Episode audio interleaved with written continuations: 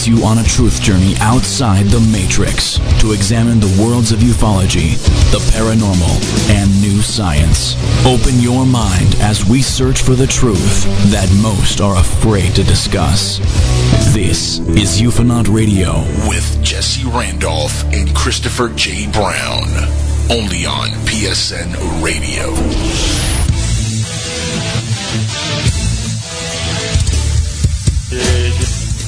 Monday night UFO, UFOnaut Radio. Where else would you want to be on a Monday night in this cold and rainy? Wow. Start to our December coming up here. Jesse Randolph at the mic with my trusted companion, producer, editor extraordinaire, the angel of ufology, Mr. Angel Espino. We both welcome you to UFOnaut Radio, a show that takes you on a truth journey outside the matrix every Monday night. Angel, welcome to the program. How are you? President accounted for Jesse Randolph. How you doing, sir? I'm doing great. I'm excited about the guest tonight. I'm excited to tell the audience about the guest tonight. Yeah. The the, here's the theme for tonight. Okay. Uh, I want to make sure I get it right, the actual term, because I keep calling it artificial, and it's not the proper term, although it's the same thing. Check this out. Think for a second, kids. The future, technology. You know, we sit around as kids and read about psychokinesis, we read about mental telepathy. But what's really the transhumanistic viewpoint of what this will be in the future, if you look at it, it makes perfect sense that it would be something called synthetic telepathy. Yes. Actual artificial, which is what I've been calling Synthetic it all day. Telepathy. Yes, imagine that our government or clandestine folks out there could actually create gadgetry that could somehow sync to certain people that they've I don't know, maybe they've taken, maybe they're willing participants. But in essence, let's say you were a soldier on the battlefield. Now you have Okay. the thoughts, you have the words right in your brain. You're hearing it just like a person in your head. This is synthetic telepathy. I could be talking to you, Jackal, while you're working at the dealership. I'm here in the in the bunker doing my thing, and I could say to you, I am so hungry. I really want a meatball sub, and I wouldn't even have to utter a word. You would just hear that in your head. What do you think of that? Well, that's kind of like uh, having a Wi-Fi chip stuck in your head um, that allows you to Skype automatically. I mean, Yeah, so, the same thing? so to speak. But but think it's like about it. sending, on- sending instant messages like through your mind. Right, but it goes a little deeper, and that's where our guest tonight, Miss Solaris Blue Raven, Solaris Blue Raven, will talk to us about what this synthetic telepathy really is, because there's a very, very Fascinating, though. it is. It is. I never even heard of it until I watched a video of hers recently, and she has this story, and I don't want to talk about the whole story because I don't want to blow it, but there is a connection here of why I wanted to bring her on tonight, and it correlates with her story and myself a little bit. At least I can identify uh, certain things about her story, and I don't think she knows this. So, I, in fact, I'm sure she doesn't. So that'll be fun coming up later in the show. Miss Solaris Blue Raven, and I am, I'm just excited that she uh, not she didn't come up with this term because if you do your googling, kids, you're googling uh, for synthetic telepathy, you're going to find stuff from Harvard University on this shit. So Kind of coming up later in the hour, we'll bring her on. Now, lots to talk about, Mr. Angel. Um, first thing I Yeah, wanted to bring up, yeah, lots this week. Lots of ufology news, kids, knocking on your door because it's a new era. And sure as heck, last week we talked about this, you and I, and we said Stephen Bassett, he's got to come up with a new narrative now that Yep. Hillary Clinton is not going to be our president. The Or is she? Dun dun Well, dun. or is latest, she? Uh, latest breaking news: uh, she's joining the uh, whole little uh, march over to uh, Jill Stein and uh, you know helping her out with this recount thing. Uh, apparently, uh, she thinks that if she wins these certain key states that she lost, that she would win the election. But the thing is, she conceded already. So once you concede, that's it. It's done. It's over with. So I yes, I. I I concur, and I don't want to dwell on it too much. But the point being is that Bassett has to change his story now. Uh, he has to come That's up with true, a new yeah. solution, right? Because Yeah. she is no longer going to be the disclosure president. Not only So- that, Podesta doesn't look too good right now with the whole email scandal either. Uh, considering they're they're linking him up to that pedophile uh, Joey Joe Epstein, whatever his name is, and the uh, the Lolita Express and the pedophile island and all that stuff that they're linking the Clintons and uh, and Epstein to. So he's not looking too good. If you want to have somebody be your disclosure uh, party movement people, I don't think they're the ones you want to like actually be those people. I mean. You know, Well, that, a- that's not where yeah. he's steering the. Well, hold on, because that's not Yeah. where he's steering the ship right now. Okay, where he's steering the ship right now is on YouTube. If you want to go there and check it out, you can do that. There is a new interview, just as I wanted to find it, and sure as hell, doing my two o'clock in the morning YouTube searching, I found it. And there is a new Bassett interview for you Bassett junkies. Angel, you're going to want to watch this later definitely. and it is conducted by Mr. Jaime Maussan. Uh, oh, Jaime Maussan. Oh, My you cannot. favorite. go- I I mean, he's, it's he's not my fair. favorite.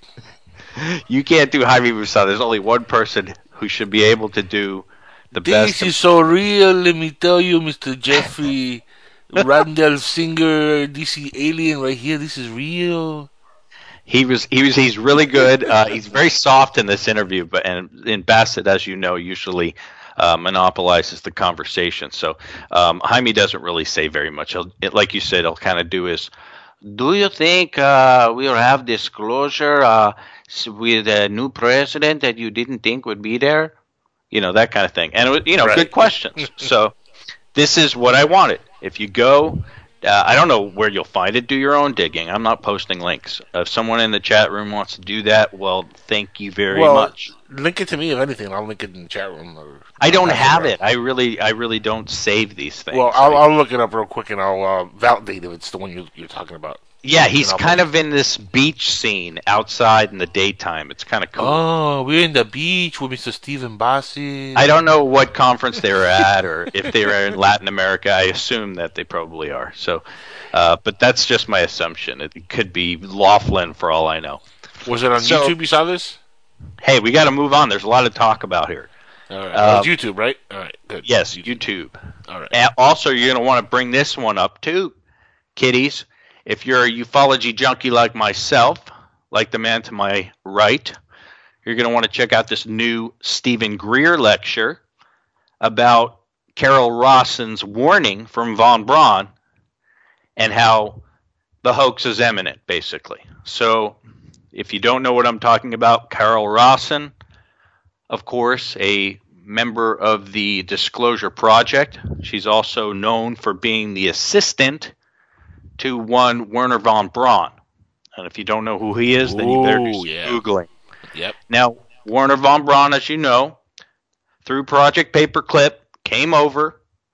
They put him up in New Mexico. They got him set up with his whole team. He took a bunch of Germans over here. They're probably, I would say, you know, at least half responsible, if not more, for the Apollo program, the technology, the know how. Because, as uh, you know, who puts it really, really well, uh, Joseph um, Farrell, he talks about how the Nazis didn't have any rules, they didn't have any morals, they didn't have any threshold that they had to stay within. And because of this, they were able to move at a much faster pace technologically. And there's some other things involved as well. We'll have him on the program to discuss that one day in the bell and etc. But this is this is really interesting because what Carol Rosin says, the assistant to von Braun, before he dies, he talks to her, and this is a pretty straight up lady. straight shooter. Uh, she talks about how Von Braun said that there will be an alien threat and it will be a hoax. And this is a guy saying this pretty much, uh, I don't know, you know, what, 40 years ago, if, if not more. So that's pretty amazing. And sure as hell, she's kind of gone with this story over the years that this is going to happen. And well, isn't this kind of isn't the same kind of rhetoric that uh, William Cooper was saying back in the seventies and eighties that uh, in early nineties that an alien uh, invasion was going to be hoaxed by the government? I mean, that's a uh, hold a pale horse. Yes, I, I believe. Uh, you know what? I'm not totally sure, but I think I know what you're talking about. And she's definitely not the only one who has proclaimed this. Okay, but the quality of the messenger is oh so high, right? So that's where it becomes interesting. Uh, whereas uh, Bill Cooper had, uh, to a lot of people, think uh, he had a lot of mental problems. So we don't know where he was getting his information. Maybe he was just thinking it up. You know, he could be like an L. Ron Hubbard. Because Pale Horse is a great book, but it might be total fiction. Either way, that's another discussion. The point is, is that this new lecture is like two and a half hours long or something, maybe even longer. And I love that these are coming out now. There's a whole bunch of new Greer stuff on YouTube. And I love listening to him because he's so arrogant and he's uh, so, you know, arrogant's not the right word I want to say, but he's so confident. That's a better way. Pompous? Oh. Well, but he is well spoken, obviously. He's long winded, absolutely. But so is every other prolific speaker that we love oh so dear. Um, uh, you know, you go to a, a, David Icke lecture and it ends up being 4.8 hours long. I'd like know? to go drinking with David Icke. Actually, I'd like to go have a couple of brewskis with uh, with Icke. David Icke looks like he likes to go drink. no, for sure he does. Uh, there's actually YouTube videos of him get, like getting pissed drunk. It's pretty funny. Oh, I bet. You know, if you watch the early videos when he was ridiculed in England, it's really hardcore. He's in this like jumpsuit on a talk show proclaiming that he's the second coming of Christ and stuff. I mean, it's heavy duty yep. stuff. But some of that.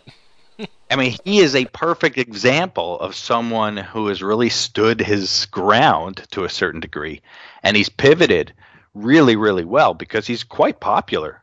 Um, he still has plenty of tough times, and he looks like he lives pretty humbly, uh, which is awesome. But not an easy road that he travels. That's for sure. He has problems everywhere he goes, from what I see and from what I read. So, uh, you know, that's a that's a whole nother discussion about how these sort of fringe researchers, these fringe people that I thought no one would know about, and now people know about these people, uh, like someone who really broke through this election cycle, who was Alex Jones. And Alex Jones was somebody that I didn't think anybody knew anything about uh, up until a couple years ago. And all of a sudden, he's on every network being mentioned. He was mentioned by folks running for president, candidates, mostly because they hate him, but that's not the point. He's relevant. Just like we want to make ufology relevant again. And some people take that the wrong way. I put it out there as a challenge. Um, well, you know what? What I find funny about Alex Jones was uh, years ago when Bush was in office, he was very anti-George Bush, anti-Republican, uh, anti-establishment. You know, he was uh, very independent. Uh, then Obama went into office and he was very anti-Obama, anti-Democrat, anti you know that kind of establishment. In this election cycle, it really felt like he was completely 100% behind Trump. I mean, if you look at all the videos and stuff, he was supporting Trump from the beginning, pretty much. That was like his candidate was uh, was Donald Trump, which is uh, kind of funny because I didn't picture him as a Republican or Democrat. But it turns out he was he's definitely more Republican than anything. He even got into a fight with I don't know if you watched the, this channel on YouTube, the Young Turks. I, I sometimes do watch Young Turks, and I did see the fight you're mentioning. Yes, they got into like a big old scuffle, and uh, I mean, it shocked me, but I'm not shocked that he got disinvolved with this election cycle that people know him. I mean, a lot of folks know who Alex Jones is. A lot of folks, but they they think of Alex Jones as just some you know lunatic on the internet trying to stir up people's emotions to get them to like do crazy things and uh, you know maybe cultist type of dude. That's really what people I think most most people think of Alex Jones. Um, but this election cycle, he really went you know main right and just started like you know really like showing his true colors. I think. I also think that because it's such a strange election cycle that uh, the fringe folks are having an audience. They're, the what ifs are here. I oh mean, yeah, we yeah, can't, completely. Yeah, we can't see anything more strange than what we've seen this year. Well, but yeah, but look, look what we've had with. Well, look what happens with the WikiLeaks and stuff. When you have stuff like that coming out, I mean, conspiracy becomes fact now. Conspiracy can become fact and it doesn't have to be some strange section. I used to remember going to Barnes and Noble or Borders where you would ask one of the clerks. In fact, my fiance used to work at Borders back in the day, and you'd say, "Excuse me, uh, can you tell me where there's books about uh, UFOs and uh, that sort of stuff?" And they'd say, "Oh yeah, that's in the um, the fantasy section." And I always thought that was funny, hmm. but that's yeah. not really you know, you never know where you'd find that section. You're not going to find a science section. You're not going to find an engineering section. Or, they do have a spiritual new age, new science section now that's better. Uh, moving right along, because we've got to get through these news items, and there's some good ones still. Now, Jackal, have you heard anything about this? Uh, Jesse Marcel's grandchildren are doing their own investigation now. Uh, no, but it doesn't shock me. Yeah, and in fact, I, I don't even remember where I saw the tidbit. Somebody help us out here. But apparently, uh, and I was hoping his, his his lineage, there were people there that might kind of pick up the story and run with it. Well, I mean, Just, I know Jesse Marcel III. Um, I've you know, talked to him uh, several times off air and on air. I've had him on a few of the shows. Very nice guy. Very, very, very nice guy. Uh-huh. He was work. He was working on an aircraft, uh, which is supposed to be like a, a car plane hybrid, and uh, or a flying car basically. And uh, last I heard, he was like halfway into like actually making the uh, the, the first demo, which is okay. like a small model demo, and then of course they'll upgrade to the bigger and bigger models. Uh, so he was trying to gear up money for that. That's the last I heard. That was uh, maybe eight months ago, nine months ago. But I mean, I can get him on the show if you uh, want to talk to him about uh, this project. Yeah, I think we should get him on because uh, I, I want to know I mean, like Roswell obviously is, is such an important historical case, and mm-hmm. having been out there myself and gotten to see where it went down, it's so cool. But at the same time, I really don't want another book about the same stuff. And so right. being able to talk to somebody like him would be amazing. You know what I mean? So definitely, yeah. That would be super great if you could assist. You know, you know, it's similar as when I got to um, interview Colonel Corso's son, mm. and that's a tough guy to get on the horn. Uh, oh yeah, but yep. you know, I, it's it. You know, I'll be honest with you. I think uh, some of the guests we have on here, you know, they don't necessarily want to be on. We sort of kind of have to gain their trust. You know that because you do it all the time. Mm. Um, so you know, the same kind of thing. I had to gain his trust. It was a great interview. It's still up on YouTube. If you guys ever want to check it out, um, New, New Guard Network is the place to go for that.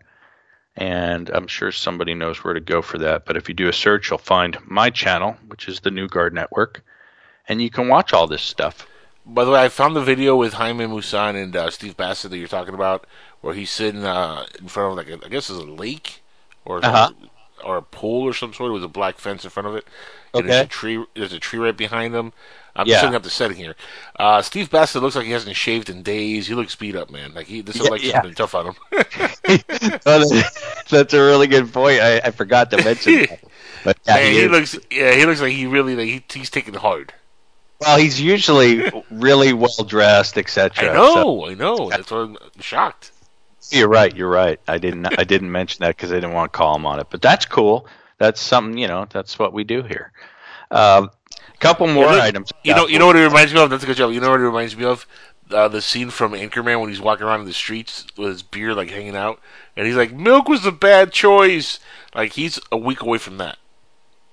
You think he looks like Anchorman? Because that's yeah. I mean, I love Anchorman. I'm a huge Anchorman fan. Uh, anything with Anchorman, I was a fan of. Milk was a bad choice. Yeah, I like uh, my favorite part of that movie is when uh, his dog, the guy throws his dog over. Oh yeah, yep. Yeah, that's That was pretty awesome. scene. That was funny. Uh, moving right along here, like a freight train. Uh, sh- I wanted to talk to you about Sean Morton for a second, Angel. Uh, Sean Morton has a radio program. I think he calls it Dark Matter or something. I, I can't. How many people have the radio show called Dark Matter? I. I really think no, no. His is called Strange Universe or something. And, and it's so funny because that's that's a show that we know from the amateur days. Yep. Okay, so it's really bizarre. Uh, but anyway, he claims that he has the number 10 show on the web right now as far as rankings. Yeah. When I heard this, I was listening to Dr. J. Dr. J, uh, who, by the way, I've become uh, kind of a fan of uh, recently because I like his, I really like his energy, and I like some of the guests he has. He gets great guests. yeah. So does. I've always been a fan of Sean Morton because I like listening to him speak. I think he's actually very intelligent and he has a lot of really cool stories. He was one of the pioneers of Area 51, whether or not people like him or not. He was that guy. He was one of the top guys in the research of that and a host of other stuff. But then he's had some legal problems and I think people uh, really kind of jumped all over him about it. And I don't really know the details, but I can say there's a big difference between having financial uh, litigation or things of that nature uh, and some of the other things we've seen people get accused of. Hence, uh, let's har- let's remember the word accused. Um, and you know, I don't. I just think that he he gets a bad rap for that. I actually enjoy listening to him. I think he's a good radio host. So if you guys want another option, if you ever get sick of PSN for some reason, I don't know why you would, but uh, you can go check out Morton. He's pretty good. And I know I'm going to get so much fucking flack for that. It's Or so not. insane. I hope not. It's just silly. Okay, last thing I've got, I think, unless something else comes up, is uh, The Arrival. Uh, again, something that should be spoken about because here's a movie that's all about our subject, friends, The Arrival. And it is the top, probably grossing film right now in the country, I think. And it's all about contact. It's about them, they, whoever they are, coming here, landing, and how we communicate with them, how we figure out a way to have uh, a conversation about Well, what they're let me correct. doing Let there. me correct you on that. It's actually number four. Is it number four? Yeah. Oh, well, I guess I was trying to hype it. Yeah. It, it would be the number five. So What's the what's number what's number one? Uh, Moana. Oh, okay, I don't know that film. And last week was the Fantastic Beasts and Where to Find Them. Well, speaking of films, while we have it up here, I would not. Okay, I, I don't want to say I don't recommend this film because everyone who likes ufology should see it. Obviously, if you're interested in the subject, you got to go see this film. I mean, It looks uh, really good. I'll give you that. It looks really, really good. It was it was a disappointment. I have to say, I, I gave it low marks cool. on- only because uh, when you see it, I think you'll see it's it's it's quite slow. So um, go there. Is have it, a drink. is it anything like the Charlie Sheen Arrival movie that came out years ago? Anything like that at all, or no? it's it's more in the vein of Contact, but it's not even anywhere near as good as Contact. Ah, Like the pacing is bad, the payoff is not good, and when you walk away, like you remember Prometheus, when you walk away from the film with so many questions. yep. Yes, that's what it's like, and to me, that's a failure of a film because I don't want to walk away with that many questions. I don't want to go. like Prometheus a lot, though. movie. What's that? That I really like Prometheus. That was a hell of a movie. I, I love Prometheus, but you really could watch that movie, and I guess it's a good thing, but you could watch it about three or four times and still not really understand what the heck they're trying to get across to a certain degree. Um, and that's okay. But with this film, it didn't have the payoff that I wanted, and it didn't connect the dots. In fact, uh, the gal that I was with at the film said to me, "You know, it just seems like it was edited, and they didn't put it back together properly, and I kind of understood that. So uh, I have to give it thumbs down, but you got to see it. If you're in ufology, go see this film. It's all You about us. It, it has uh, it stars um, Amy Adams from uh, Men of Steel. When I first saw the yeah, that's, Okay. the, that's the main girl. When I, she plays Lois Lane in, in Men of Steel. When I first saw the trailer, I was like, "Is she being typecast now as the the chick who hunts aliens?" Because it really like when you watch the cinematography, especially of the Arrival, it almost felt like you were watching Men of Steel without Superman. Okay. And there's Yeah. and there's there's scenes where she goes. I don't know if you remember the movie Men of Steel, where she's where she's uh, interacting with the government and she's trying to figure out what this UFO is and this and that, and she's talking to all the government officials about this alien ship. It's almost like they just like somebody was watching Men of Steel. And they're like, "I have a brilliant idea. Let's take a little piece of Men of Steel and make an entire movie out of it without Superman, and use Huh. that girl. Well, she's quite good in the film. It's uh, She's she good at a lot of things. though. She's really She's, good. she's a good actress, actor. So no, no, I like no Amy Adams a lot. The effects are quite good. Uh, there's one, uh, the com- the way that the aliens communicate in this film, and th- these aren't spoilers. The way that they communicate is with their appendages, which are almost kind of octopus-like, and they Ooh. expand. Uh, but what they do is they release this sort of ink that almost looks like squid ink, and it forms in their sphere uh, symbols, and that's how they communicate. That's their language, and that effect that effect goes on throughout the entire movie because this gal is continually having to try to figure out for the rest of the world basically why these beings are here. Because they didn't come down and, and say hi. They didn't do anything. So that's the basis of this movie which creates a really cool movie. And a lot of drama but i think they just dropped the ball unfortunately so anyway that's my tip for that for horror movies for all you buffs because you know I am. I got a good one for you. Uh, this I did catch on Plex, I believe, if you were able to get down to one of those, or visit a Red Box. I doubt you'll find this film, but if you can look it up, Train to Busan. That's Train to Busan. This is a brand new Korean horror movie. I believe it's about a year old, if that and it is fantastic. If you want an action horror movie that does it differently, where you're going to wonder how they pulled off half the things they did in this film, think of it as a crouching tiger, hidden dragon with zombies and a terrific storyline, and most of it happens on a train. Wow. Does that sound does that sound awesome? That's mind blown right there. Like, yeah, I'm trying to picture that in my mind. Fucking awesome, I swear. I'm It's- picturing that in my head right now, and all I see is I just blew your mind. mind blown. Oh yeah. Train to Busan. I really highly recommend this film. Uh, Gotta so watch that. You got to. I mean, I mean, horror movies are a very sacred thing for me, and I do watch way too many of them, perhaps, but most of them aren't that good. You know, so you have to be in a different mode, like laughing. This movie, you didn't have to do that. You didn't have to adjust. And Uh, before we right- go on break here, because we we got break here in a Yeah, yeah. minute, uh, I wanted to say that I was watching the movie uh, It Follows, and uh, I know you've seen it. And uh, speaking of horror movies, highly recommended. Very good movie. It's a fantastic film. I highly Yep. rec. It's very retro.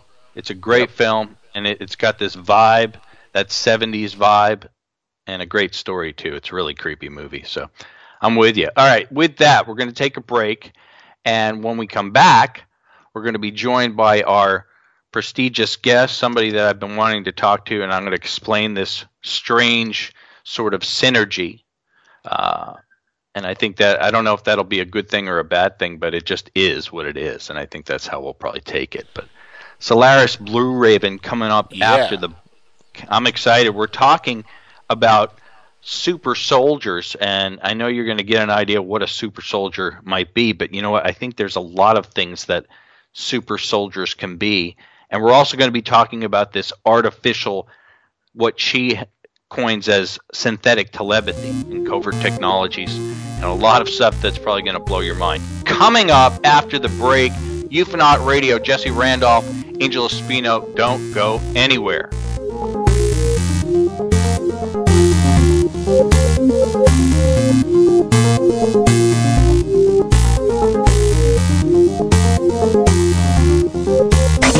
no longer being tied down to your computer, but having the freedom to take live talk radio with you anywhere you go. TalkStream Live introduces our first ever iPhone application. The talk shows you follow now follow you. And your iPhone is now the fastest and easiest way to stay connected to the best talk radio on the internet. Listen to live talk shows 24 hours a day, 7 days a week.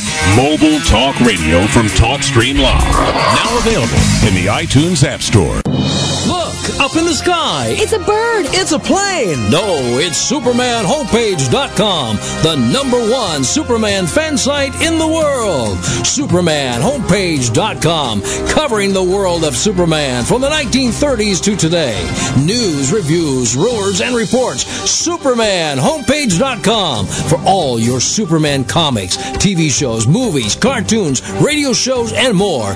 Everything you ever wanted to know about the Man of Steel and more. SupermanHomepage.com.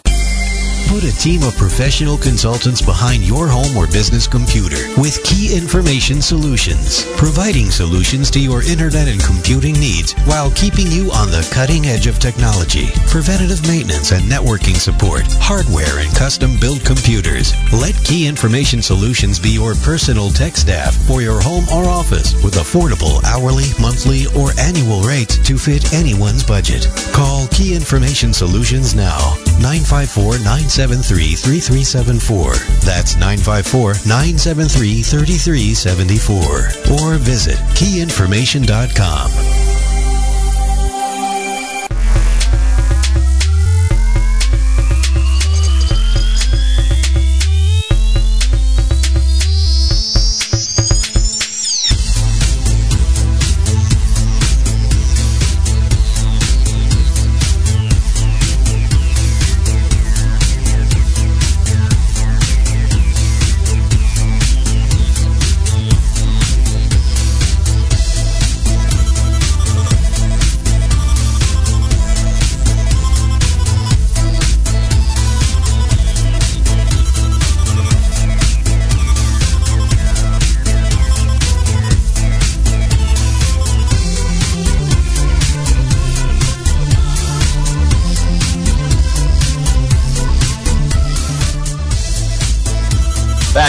Monday night, PSN Radio, Jesse Randolph on the mic with Angel Espino.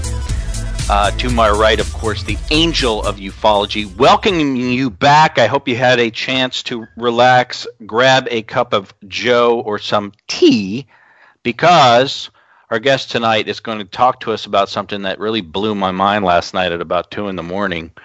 That's sometimes when I do my best thinking with my cat at my side.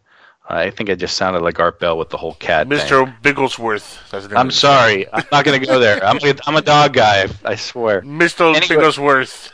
Mr. Biggins.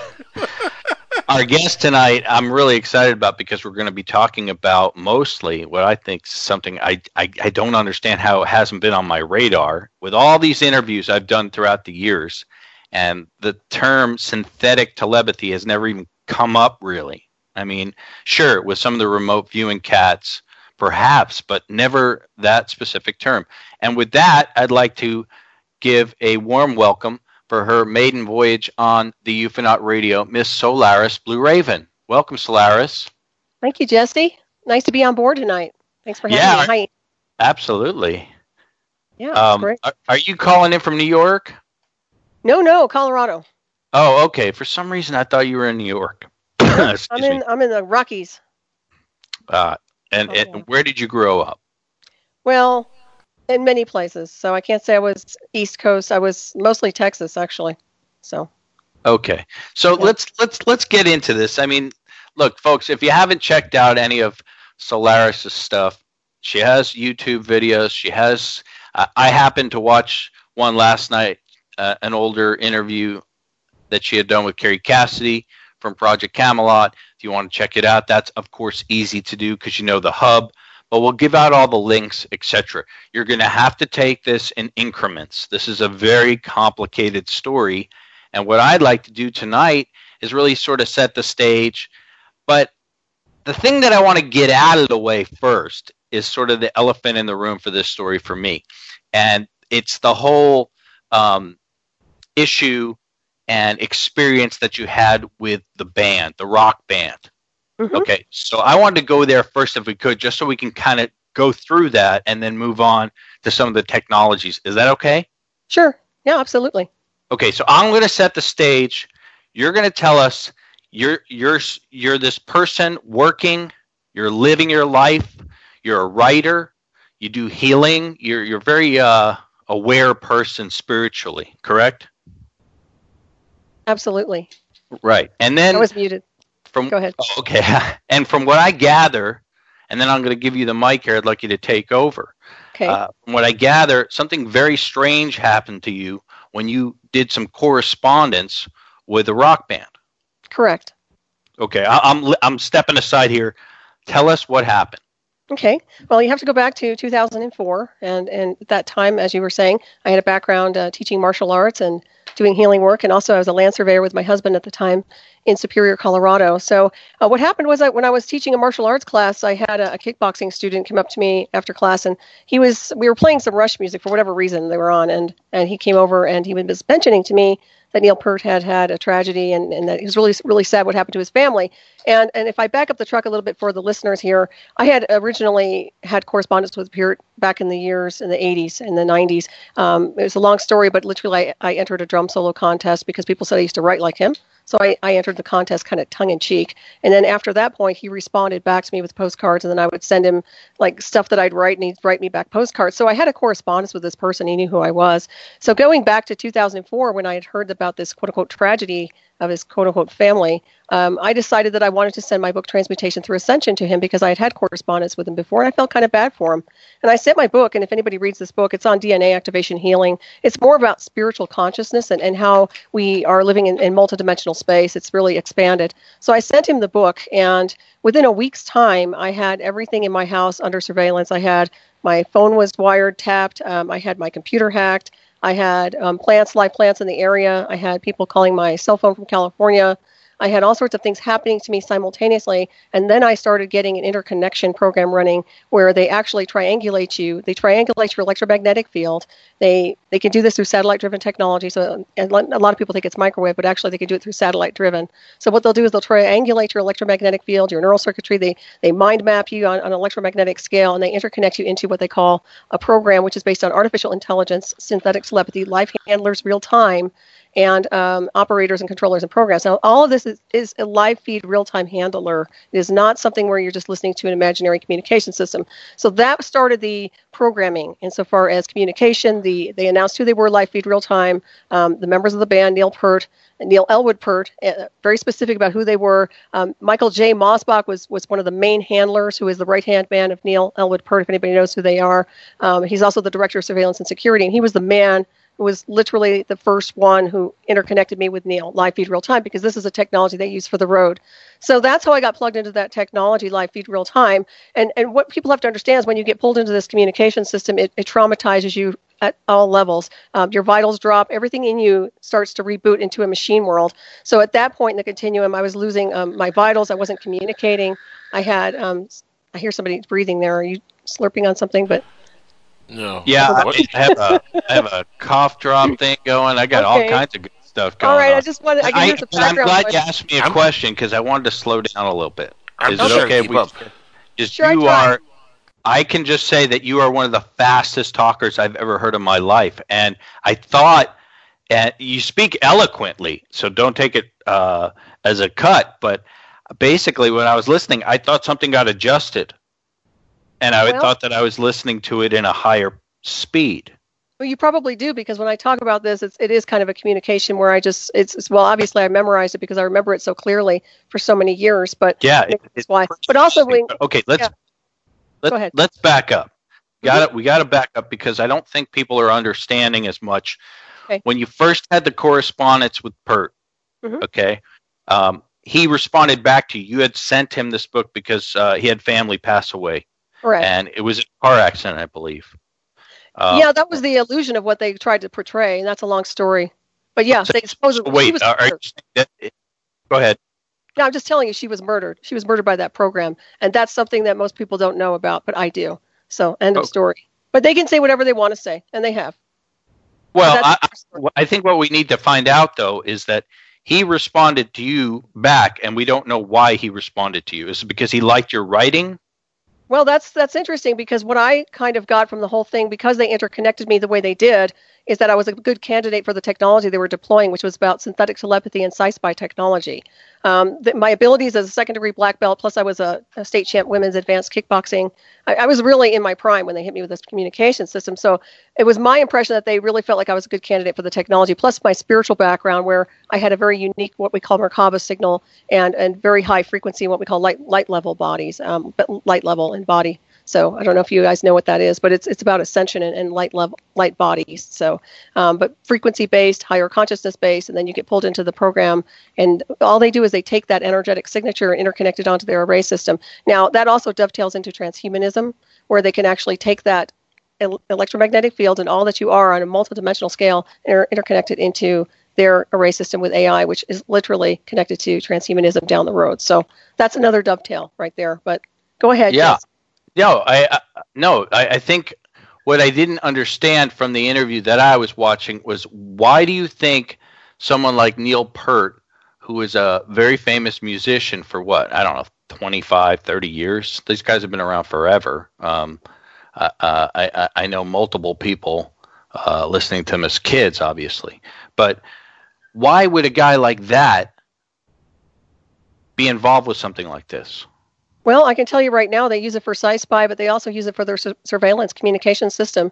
Um, Michael J. Mosbach, who, when I met him in person, too, you have to understand that these, these people actually came to visit me in person. Um, Michael J. Mosbach twice in person before I had to testify in court. And literally, he talks about um, the communication system itself because what they use it for is for being on the road without a headset or a radio or anything where you have a cell phone. You're interconnected live feed real time, so you have sight, you have a synthetic telepathy communication system live feed real time. This is where you're the eyes and ears, and people can tell you where to go. It's kind of like that movie, The Matrix. You can literally use it for your own security and surveillance. Peart's been involved in this for a very long time. If you look at some of the old interviews he's had, uh, a few of them he even claims he's schizophrenic, which is BS because literally he's been plugged into the communication system. Now, um, and, so and hold on, Mosbach. No, let's slow down. Uh. Mosbach is head of security for Rush, correct? He was the head of security and director of surveillance for Rush. He has his own business called Ashkelon, which is a front, a cover for his private detective agency, which was really based on um, psychotronic warfare and covert technology, threat assessment, and also synthetic telepathy and sci-fi technology, which he doesn't. Of course, he doesn't talk about that part. So. But basically, his main job is security for Rush, which they require obviously physical security. Correct. And then um, he's also a very personal friend of Neil Peart's and perhaps a writing partner. Is this correct? He. He says he calls him his ghost writer, and, and that takes takes on the form of many many things, which is really the artificial telepathy, synthetic telepathy program. But yes, and he was basically there's no place Peart never went or went without Mo- Michael right there in the background, you know, loitering around in some form or another. Okay but as the story progresses, from what I see, it, it, it seems like it's a, a, few years in. But uh, you you're corresponding with Neil, but mm-hmm. then it, it never ends. Does it end up being an in person thing? I was confused. Well, no, I, I basically had correspondence with him in the 80s and into the 90s. Then I stopped communicating with him, and and that's the point i guess at some point where he lost his family down that road whatever. Um, and back in 2004 when i was doing my kickboxing classes that when that's when i was reminded about what had happened with his family. And that i contacted him afterwards then i sent him my book. So no i didn't have any quote unquote physical contact with him. It was always through a postcard. I had postcards. Never ever met the man. And this is another thing but i do understand very clearly that there was there was a reason for him pulling me into that program. And i do believe it was because i was a perfect candidate for it. So you know Okay, uh, because he's a really interesting guy. Obviously, I, well, I do know he's interesting, but I'll tell you one thing: I don't like him I'm at sorry? all anymore. Um, I said, I said he well, used to be interesting, but, but you know these people. Yeah, obviously, very... if you had an issue with him, um, but uh, let me ask you this: um, I know you've probably come under scrutiny over the years about some of this, correct? Well, there are a lot of what they did is they turned their fans on me. They basically used their fans as a human shield to sit there and attack me and say, "Oh, she's this and she's that and she's you know." You know, but the bottom line is no, I have evidence against him. And my, I had a lawyer in my corner who's ex NSA signals intelligence, and we understand very clearly that Mosbach was involved in this and he deployed the technology. They basically got like, away with a war crime. Like the, the postcards. Do you have the postcards? Is Actually, the postcards I had, I had three postcards and I burned them in my cauldron. And there's a long story behind that. But oh. that was basically what had happened when they they interconnected me into the program back in 2004. Um, and at the time, I don't know if I really got to that point, but I was in such a traumatic space, I wasn't communicating verbally with my husband. It was all artificial synthetic telepathy. So he didn't know what had happened to me. He thought I was on drugs. He thought that my doctor had done something. I didn't take any drugs. You know, being an athlete, you don't do anything. Um, we Right. don't take drugs. Once a blue moon, we drink a beer or something. We never did drugs. And my whole system just shut down, but I was in artificial communication with synthetic telepathy with the band members Live Feed Real Time and Michael J. Mosbach. And one thing you have to understand is the whole time they were they were creating their Snakes and Arrows album, I was interconnected with them Live Feed Real Time. There are keywords on that album like uh, conniption, brought to you by conniption. There are words that they were saying that were actually used with me Live Feed Real Time that we were all in communication. So I know it sounds really really out there, but when you It start- does. yeah, but I when mean, you get it, plugged, it's just it's smart. Yeah, Uh, uh, well, I was, I'm trying. Go ahead. Well, I mean, this is this is the story, and and the story needs to be heard, right? Oh Uh, yeah, people can not only does it need to be heard, these people, can are still up their right. Well, well, I understand well- that it's very abstract, but what I will say one thing: um, these people have gotten away with the war crimes since 2004, and I expect at some point in the continuum it's going to hit them in the butt. I don't know what year that's going to happen, but I know Michael. I don't J. know Foster- what you're talking about though at this point. Uh, like for instance, uh, are you talking about the people that Mosbach and uh, belongs to? As far as uh, are you saying they're NSA? I'm saying that Michael J. Mosbach was the perpetrator in a very bad war crime he did against me with my, with Neil Elwood Peart in 2004, which literally destroyed my life, and there's accountability for that. That's No, considered. no, I understand that, but who does he work for? I guess is what I'm Michael trying J. to say. You're Mosbach that- works for himself. Right now, he's working. I know he's an operative because he he's the right hand man of Neil Peart, but he's also been interconnected and working with a lot of different agencies. He also was contracted with military, law enforcement, um, people who are candidates in the White House, D.C. He has a lot of correspondence connections to a lot of people at high level.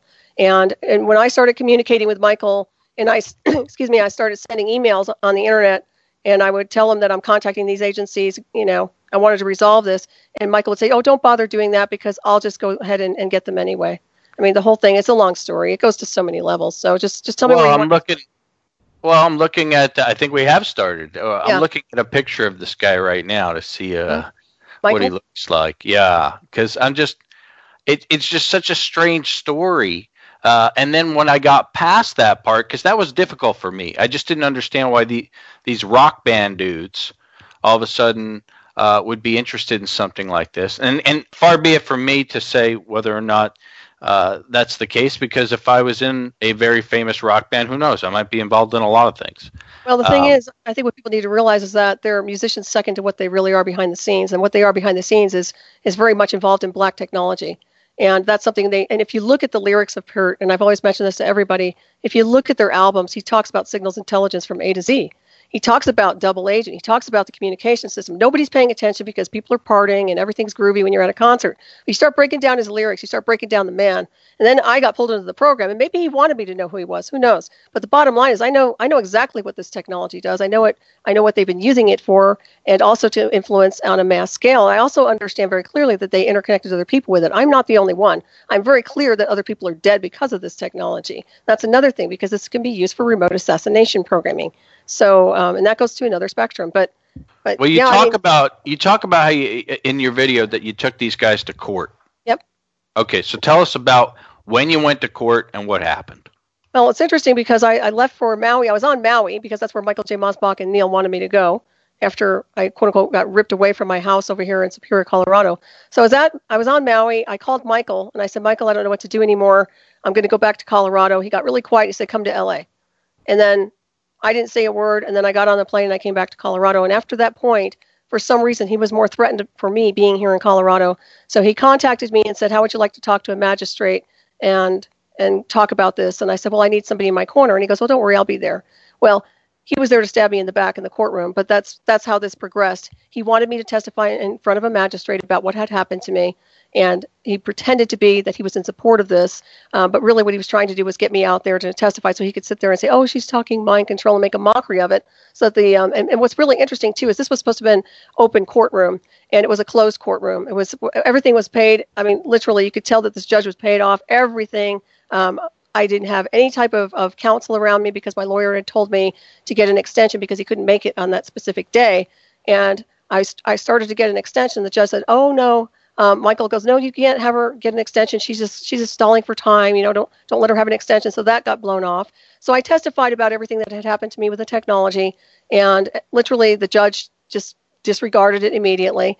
And also, I was. But was it a, a lawsuit? Was it a, a civil suit? What, what it was, was a it? civil. It was a civil suit. I mean, basically, I was wanting to go after these guys for misusing Right. technology against me. And of course, you have to realize I was very green about being in the courtroom. I had never been to court like that in my entire life. Um, this was two years into the induction where I was being so hit with that program that Michael was literally, he was really interconnected with me a lot to that point where it's it's really hard to describe. But uh, I'm amazed I could even speak in that courtroom. But I, I did a good job speaking and communicating the truth in there. But yeah, like I said, they, they just basically disrespected it and just just um, threw it out and didn't pay attention to it. And then at that point on, there was just propaganda and shoving things under the carpet and shoving things under the carpet. And the whole time this is going on, um, the signals in my I have signals in my chest cavity. I've been measured for um, all the technology that's embedded in me. And it's there. It's in my documentary, and I'm happy to send you a copy because I'm pretty sure you haven't looked at my DVD documentary either, remote, a disclosure in covert technology, which goes into the levels of the technology I was exposed to, interconnected with. It shows it registering. Um, so this isn't some kind of fantasy. This is literally real technology.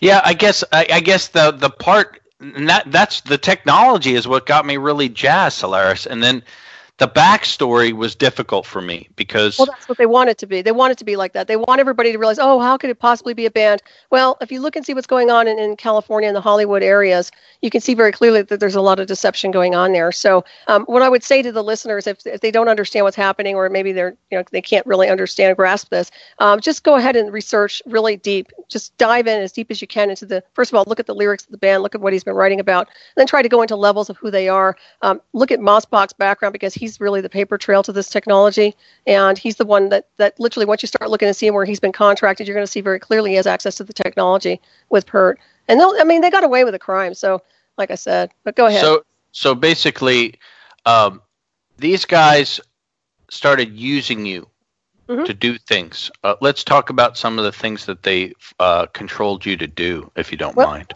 it was more of a programming. It wasn't about having me go here or there, but it was more about a programming. Literally, uh, the first thing they started dumping on me was pattern recognition, numbers, codes, and serial numbers. Serial numbers were really, really big. Um, everything that they were plugging me into with the communication system was them live feed, real time communicating with me. Um, when Peart ever communicated with me, it was or, it was like he was trying to lull me and put me in a space of trance, so they could actually program me with other um, what I call multi-layer programming. And a lot of this was very interesting because in 2004 um, there was a drum solo played live through my body. Um, and I, I really believe a lot of that's encrypted to some degree. There was um, other things that were happening with guitars and music. They were they were running instruments through my system. Um, they were tagging me with a with a, a, a base, basically a signal that would bounce to music on the radio. Um, this signal could actually ramp up in airplanes so that I get on an airplane and all of a sudden um, my chest cavity would start pulsing the same and synchronicity synchronicity with the with the airplane's engine. Um, this happened also with with motorcycles and things where my whole system would start ramping up. So that's the kind of technologies they were exploring how it was working inside my body with this type of a signal. Um, the synthetic telepathy is a really good system for communication for SciSpy. Uh, a lot of the things that we were doing, and and I'm a natural psychic naturally, naturally. So it's easy for me to be able to see in remote view naturally. Uh, but what I noticed later on was that I was getting too, I was piercing too many veils between these guys to a point where they started bouncing the communication back, trying a little bit more of a um, assault against me to keep me contained, so I wasn't able to pierce too much.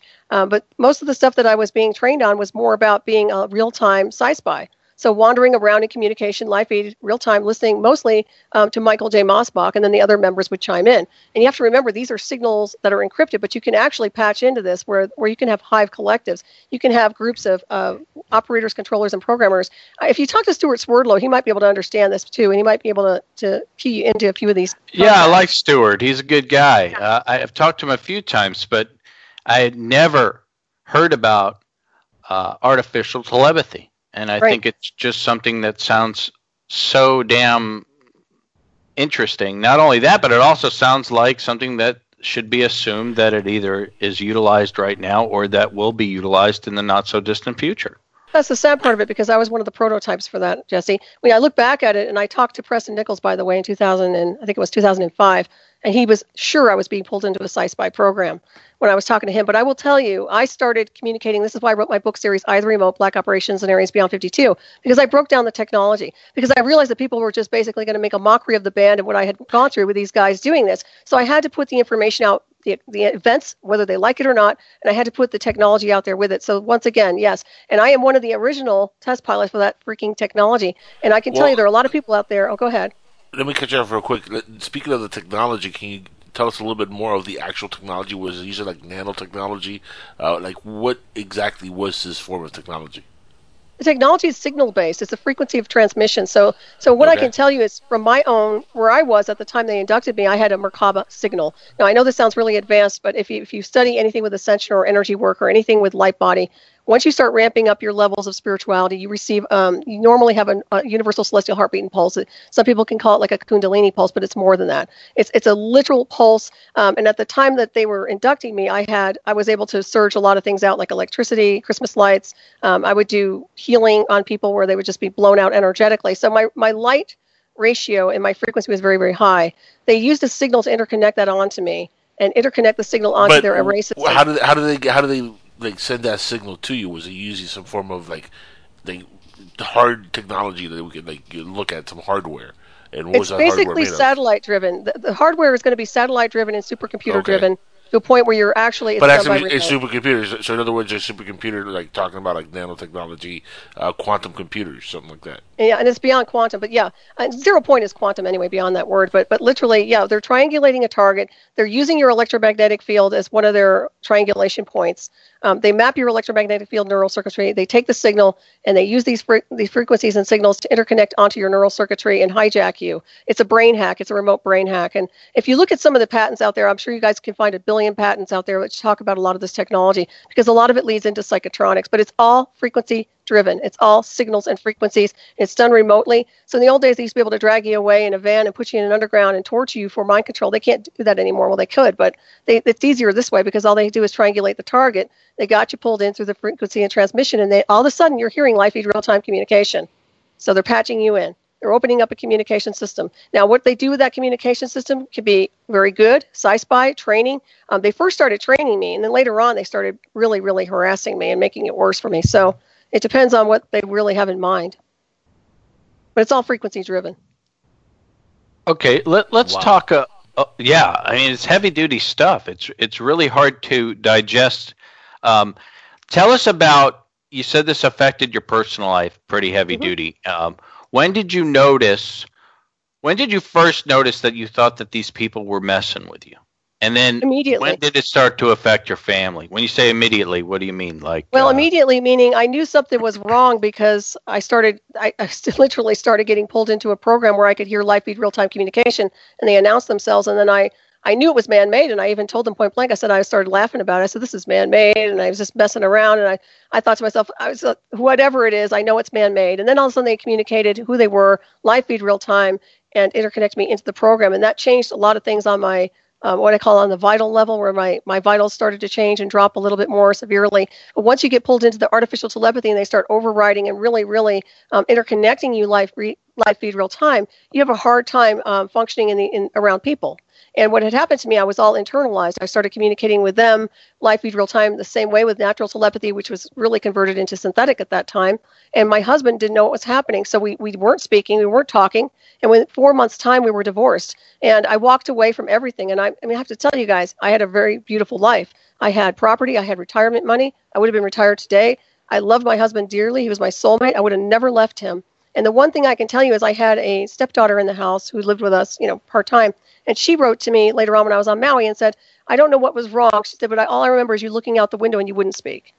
I was so traumatized. And I have to tell you guys, I can't even, I mean, I look back at that now and I'm shocked at what had happened to me.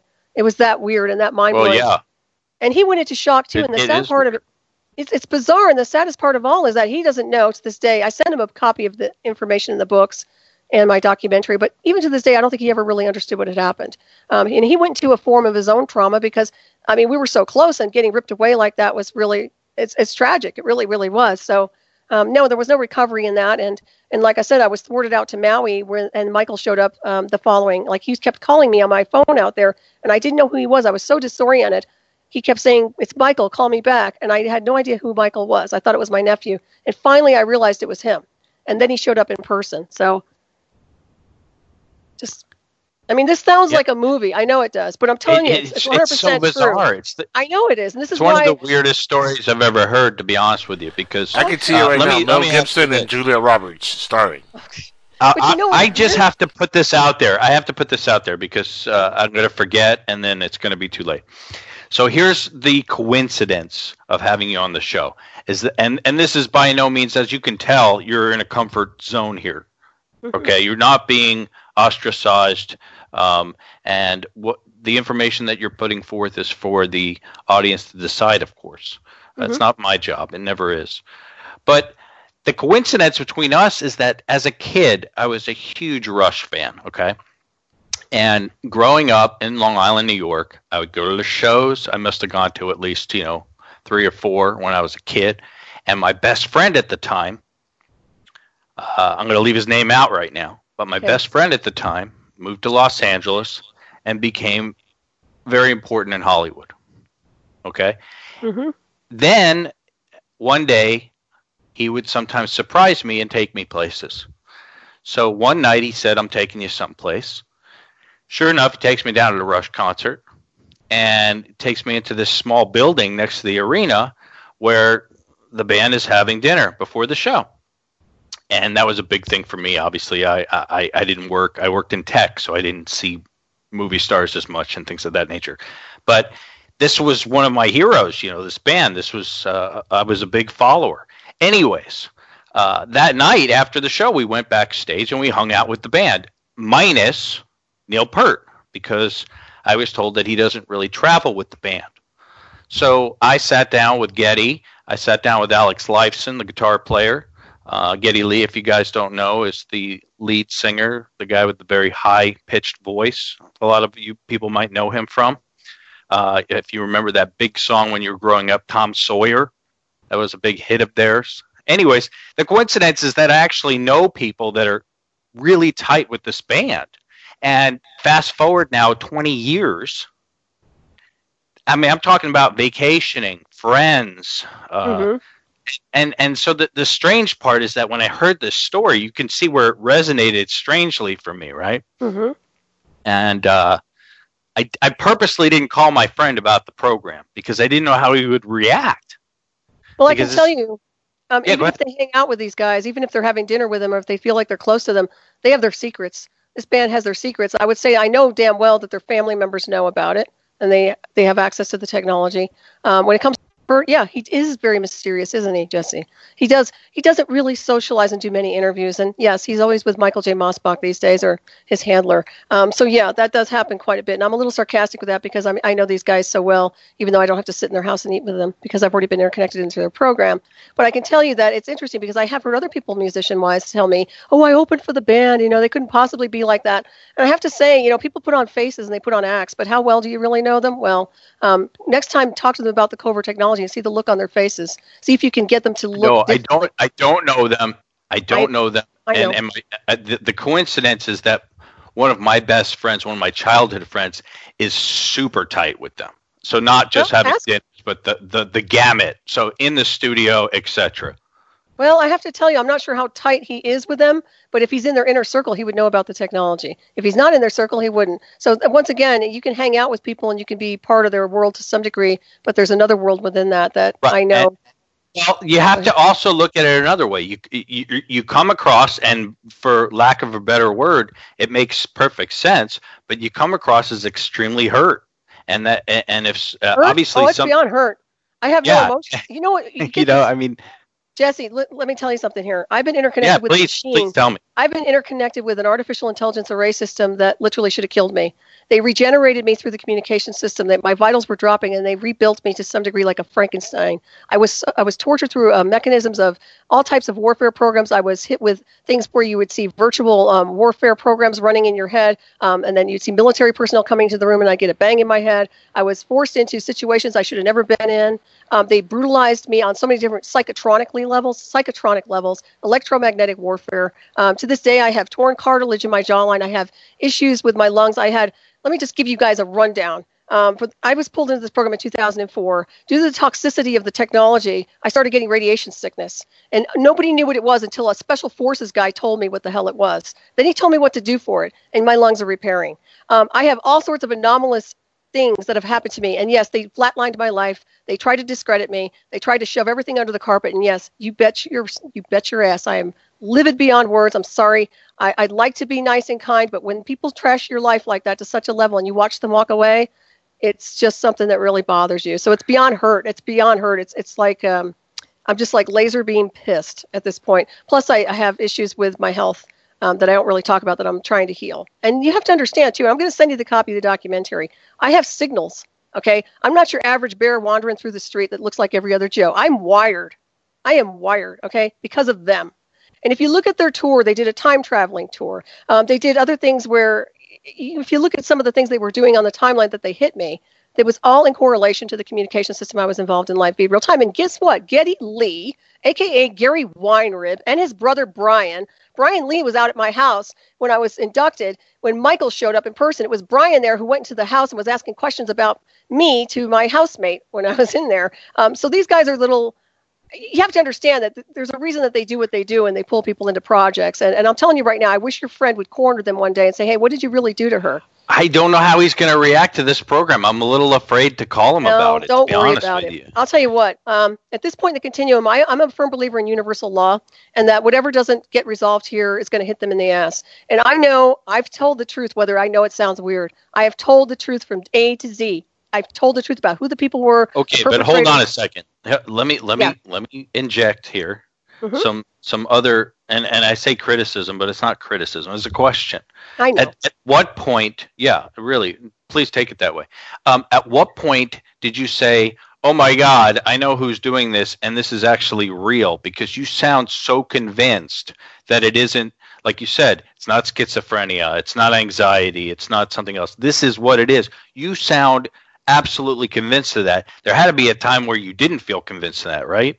Actually, no, because I knew it was I knew it was an artificial communication system. I knew immediately it wasn't real because my natural ability and, and frequency and consciousness doesn't function that way. I don't get voices in my head. I don't have schizophrenia. I don't have a mental illness. I'm you know you're talking about somebody who's a solid martial artist, uh, an instructor, somebody who was really grounded as a surveyor, somebody who's not a la la land drug addict, crackhead from you know whatever. I was literally very very grounded and normal. Um, expanded in consciousness and spirituality, but not a flake. So when I got hit with this, I knew it was man-made. But what's really interesting is I didn't know who Michael J. Mosbach was, but they kept telling me he did. Live feed real time. I'm Michael J. Mosbach, and I, was like, well, I don't know who you are. And later on, Michael J. Mosbach, there he is, real time, real person, face to face, eye to eye, Neil's right hand man. And let me tell you something. When I I talked to Michael in person and we sat at the table out on Maui, he looks at me and he goes, um, "Oh, Neil knows what ails you." And then and then another thing was really interesting is that Neil kept telling everybody. I put a, a if you guys look on my testimony, I have a 2006 testimony right after I got out of the um, quote unquote detained at the jail, um, where I testified again on a video to put onto YouTube to tell everybody what had happened to me in case I were to disappear. And that is out there. So if anybody wants to look at it, you can see. But it, it's interesting because all of this stuff is correlating. Um, you just have to kind of dig in and see what I'm talking about here. But I, I guess I lost my train of thought. But that's the point I was making about Michael. Um, but literally, he was No, the that's okay. primary handler in the situation. Go and, ahead. and and he just he he uh how did this how did this all end? Because it's not going on anymore, correct? Um, what's happened to me now is basically they walked away out of the courtroom, um, got away with their little crime syndicate. They're still doing their things. I, I don't know. I guess Neil Peart's retired in California, from what I understand. Um, Yeah, he what's lives in Santa Monica. Yeah, well, wherever he lives, I could care less at this point, but he is guilty. And I will tell you that um, it's interesting because I still have anomaly signals um, to this day. I still have things that are wired in my circuitry which create a feedback to a point where I can be hit by these guys remotely. Um, there are other divisions that do get involved in this technology because it becomes one of those threats to national security. So it's one of those things where when you become an asset or you become somebody who's been a test pilot for a very exotic technology, they tend to never leave you alone. So my whole life Yeah, has changed and, and in a huge way. I'm, well, first of all, here's some truisms. Obviously, your life has changed. Okay, uh, tell me about. You, I mean, obviously, a divorce is a major deal.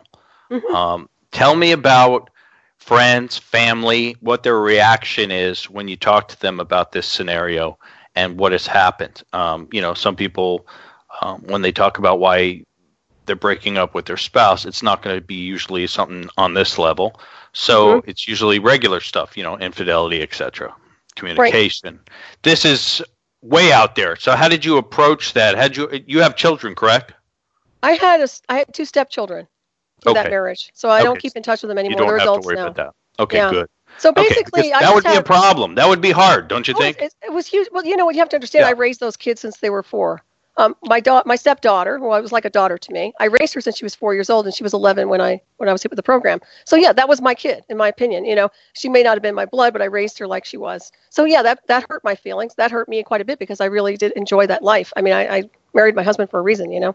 So, um, but getting back to my family, you know, I have people that they they love me dearly and they don't understand it, but then when they see the technology and they watch my documentary that I have out either remote a disclosure and covert technology, they're like, "What the fuck?" Excuse me, oh, I can't say that. I'm sorry. how, how, how, do they see the How do they see the technology exactly? That's what I'm trying to wrap my head around. Well, the technology. If you look at my documentary, you'll be able to see, and I, am sure you're familiar with Steve Colbern, who was the right hand man of Dr. Roger Leir.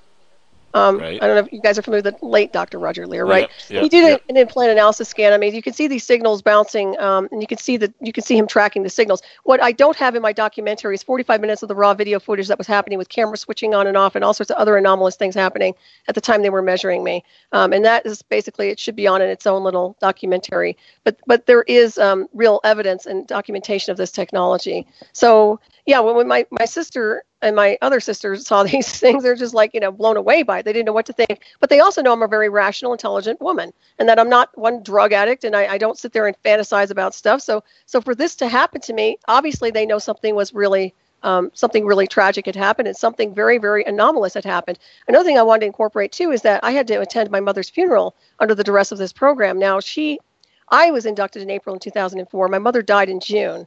I had to get on an airplane in this communication system being assaulted with it 24 hours a day and, and go to this funeral and watch my mother get buried. And I'll tell you, that's a horrific thing in its own, but having to deal with that, that was extra trauma right there. Um, and my sister did men- make mention because I was in so much trauma, I wouldn't speak hardly at the funeral. And then when my sister asked me to put something over in the coffin, like a little message to my mother, I looked at the coffin, I stepped away, and I said, That's not her and I, I couldn't even function. I mean, I couldn't even literally function. And it wasn't the trauma of my mother dying. It was more than it was just everything encompassing me with the communication system. So people have to realize that you have your own thoughts. You have your quiet time. I didn't get that option these these people pound you with dialogue. They pound you with a narrative. And another thing they do is they'll they'll animate you. So if you're and, and Peart has a song called Animate, by the way. But there's they'll sit there and they'll animate your hands, or they'll they'll do things to you where they narrate every single thing you do, hands, um, eye movement, everything. Or they'll label people that you're looking at. They'll talk over you while you're looking at people. You know, and this is another thing I want you all to be aware of that there's EEG cloning and heterodyning. So this is another technique they use through signals. They can take a healthy brain and overlay a communication system based on um, somebody who doesn't have a healthy brain or cross signals, which is called EEG, excuse me, EEG heterodyning and cloning. And this can literally create a, a quote unquote pseudo schizophrenic brainwave pattern. So now you have a whole different spectrum of potential, you know, mental illnesses on people which aren't mentally ill. I mean, it just goes on and on and on. And you can stop me wherever you need to to interject. No, but. no, I, I actually, I, I was really more interested in the emotional side at this point because the story itself. Look, I'm not going to sit here and I'm not going to say Solaris. You really don't have any proof that this that this happened. Uh, physical well, I do have proof. Well, that, that someone's going to. People have obviously said that to you, correct? No, I have proof. It's in. It's built into me. I have technology built to me that's provable. It's it's showable. It, this is what I mean by you. You see my documentary, my DVD documentary. I have a documentary out. I'll send really it over to, to you.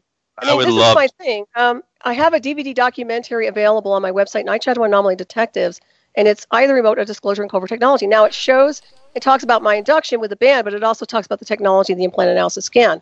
So yes, okay, I have evidence. It, it, here's the question: you, you have evidence, uh, and the evidence is Dr. Leir's uh, studies. Uh, they, they showed like there's a signal bouncing off of you. But how do we tie this into Rush? Mosbach's background is the tie-in. And Peart's access and his communication system with the technology itself. And they're never going to tell the truth. I'm not going to hold my breath on them ever, ever communicating the truth. This is what I mean by they got away with a very, very bad crime. And nobody's ever going to know the better. And this testimony is worth platinum right now that I'm talking about. Whether people acknowledge it or not, that's okay. I'm telling you the truth. That's just the way it is. Um, but I still suspect if people were to go after Mosbach and Ashkelon and his prior employer at Procure, they would nail him down. They'd be able to interrogate him, and he would say, Yes, I was the one perpetrated, hired by my boss, Peart, to induct her into that program. But you think he's going to tell the truth right now? I doubt it. But I'll tell you what, I swear to God, you guys, I'd love to put the heat on him. I really, really would at this point in the continuum because somebody needs to be held accountable. And you know I'm getting fired up, but go ahead. Uh, well, no, that's okay. Um, you talked about other people in the program. Tell me how you found out about those people, and you said some of them died. Can you tell us the circumstances? Well, I do know from my own, from what had happened to me in 2004, which is really interesting. When they were trying to communicate with me with these live feed real time communication systems, the one thing that they kept telling me was my name was Selena Taylor. My birthday's April 22nd. Well, we all know who Selena Taylor is now, don't we? And why would my birthday be April 22nd? It's not my birthday. They kept trying to insist that I was that person, yet they were, it was almost like they were trying to create an alter or a personality in the name of Selena Taylor. This shows you the kind of crap I was being put through. So the communication system, which is also a form of mind control, um, trying to create an altar perhaps. But in any case, that's um, part of the communication system that they used on me was the same thing they were using on her because I started doing a lot of digging. When I started doing a lot of digging about Selena Taylor, it was very clear that Peart had inter- interconnected her, what they call interconnection, into this type of a technology which is based on synthetic telepathy and SciSpy. Now, when I look at things, and the reason I tell you that there was no such thing as an accident, I almost went off the road driving my car because they were taking me over remotely and trying to steer. They were trying to move my hands. They were trying to move my gears. They were trying to control and hijack me completely to a point where I had no control over my own vehicle in 2004.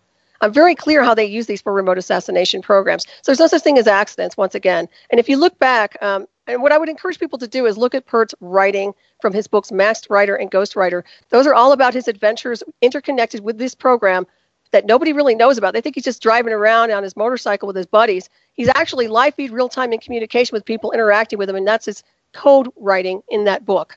So once again, um, and there were some other people that I just wanted to mention really clearly. Um, after I started testifying in 2006, I had people come out of the woodwork who said they worked for the band, um, or, or cousins had worked for the band, and a couple of them died mysteriously. One died of a cancer. Um, she said that there was some weird ritualistic stuff that had happened to this woman. That she said that she had some kind of mutilation going on, some sexual mutilation, and that she thinks that she died of suspicious, suspicious circumstances. I cannot prove any of this, but I did send it to my NSA lawyer, and he's ex NSA Signals Intelligence. I, every bit of information that people have sent to me in the past under suspicious circumstances of people who have been involved with that band who have died or have been very, very sick or something weird has happened to them, I've sent to my lawyer and I've also archived it.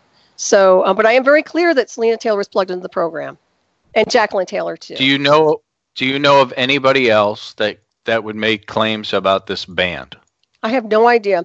I haven't seen anybody come out of the woodwork other than the people that have contacted me about the one that got supposedly had cancer of some kind or a speedy death which was very suspicious with the band who had worked with the band. So no. And what's interesting is when you start talking about stuff like this in the technology, you know, usually you'll do you do get copycats. You do get people that want to come out. I haven't right. seen any of that. But I will also tell you there's not one band member who doesn't know this technology or has not been interfaced with it. And I will tell you that their families know it too.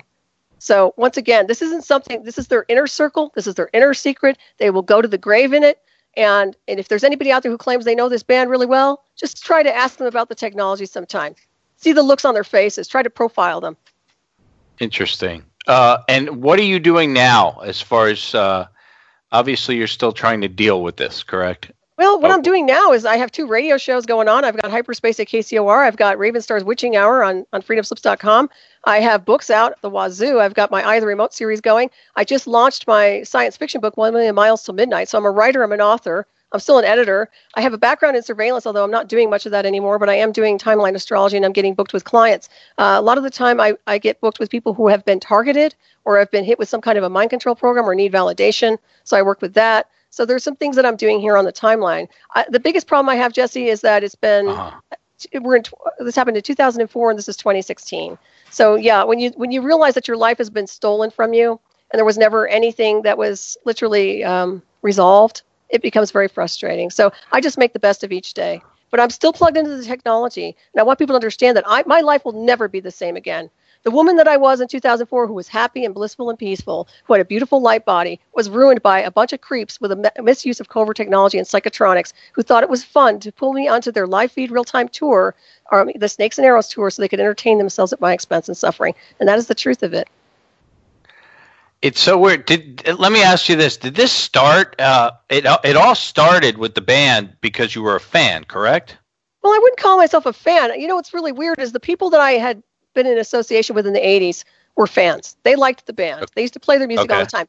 They got a hold of my writing, which I am a, I'm a writer, I'm a poet, I write. And one of them said, "Oh my God, you write just like Neil Peart." And I was like, "Well, I don't know who he is. Who is he?" And then they played the 2112 album like that was supposed to mean something to me, but it really didn't. And I started. I wrote to him only because I was kind of it's a great record. Yeah, it's an interesting record, but once again, Jesse, think about it. that. Have did you listen to the lyrics? No, I you know I rare I rarely listen to lyrics. That much. be okay. Now this I'm going to make you read those I'm lyrics. I'm a guitar player, so I'm going to tell you to read the lyrics because it's about the communication systems, our great computers. He's talking about the technology. He's I mean even back then he was talking. Even he's copying other authors. He's still always talking about the technology. But what's what's interesting is I I just sent him my um, my poems tongue in cheek. You know, I wasn't there as a groupie like ooh, ooh ah ah. I didn't know this guy. I just thought, hey, you might appreciate my lyrics. Everybody says I write like you, and you have to remember, I was really young. I was really really young when I first wrote to him, and I was really excited yeah, to get a postcard back. You know? I think it was how, like 21 or 20. I was just a kid. I mean, to me, I was a kid. 21. I'm old now, but I mean, for that age, I just I didn't think about it. You know, I just sent it to him, and I I thought it was you know I thought he might appreciate it, and he did send me a postcard back. So, uh, but that communication went on. So and it's well, interesting when you think about somebody getting involved with, uh, if you have a daughter or something, and you you're worried about them getting involved with a musical group, it would be more in the line of doing drugs or things of that nature. And I know that the, this particular band has always been very anti-drug. Well, so they say, but I know they drink. So yeah, I, they're not clean 100%. And I have to tell you, in the, back in the day, I'm not sure about that, Jesse, because I, they look like heroin addicts to me. I mean, I look at some earlier pictures of them, and they look like they were strung out. I will tell you one thing: their their rush, their real rush of energy that they get is being interconnected with that program. That's to them is a turn on. I know that for a fact. So the that's their new drug. It's AI interface. What about other bands? Do you think like Motley Crue or Testament or any other metal bands or rock bands that might? Is this something that's rock oriented or is it musical? Is there any connection between music and what you're talking about? I think it can be used in any music industry, insofar as any band can use it. Um, U2 comes to mind, but there are other bands that I know have been hit with covert technology that they don't understand it. Um, you'll hear that there are a lot of musicians who quote unquote have like breakdowns where they're hearing voices in their head.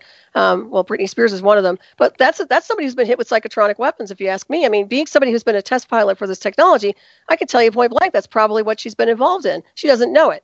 So, insofar as what they are getting access to, you have to remember these people have a lot of money, a hell of a lot of money to invest in this exotic technology, and it works. It really, really works. So, you know, another thing I understand very clearly is that when Mosbach starts interconnecting people with the program, he sells that.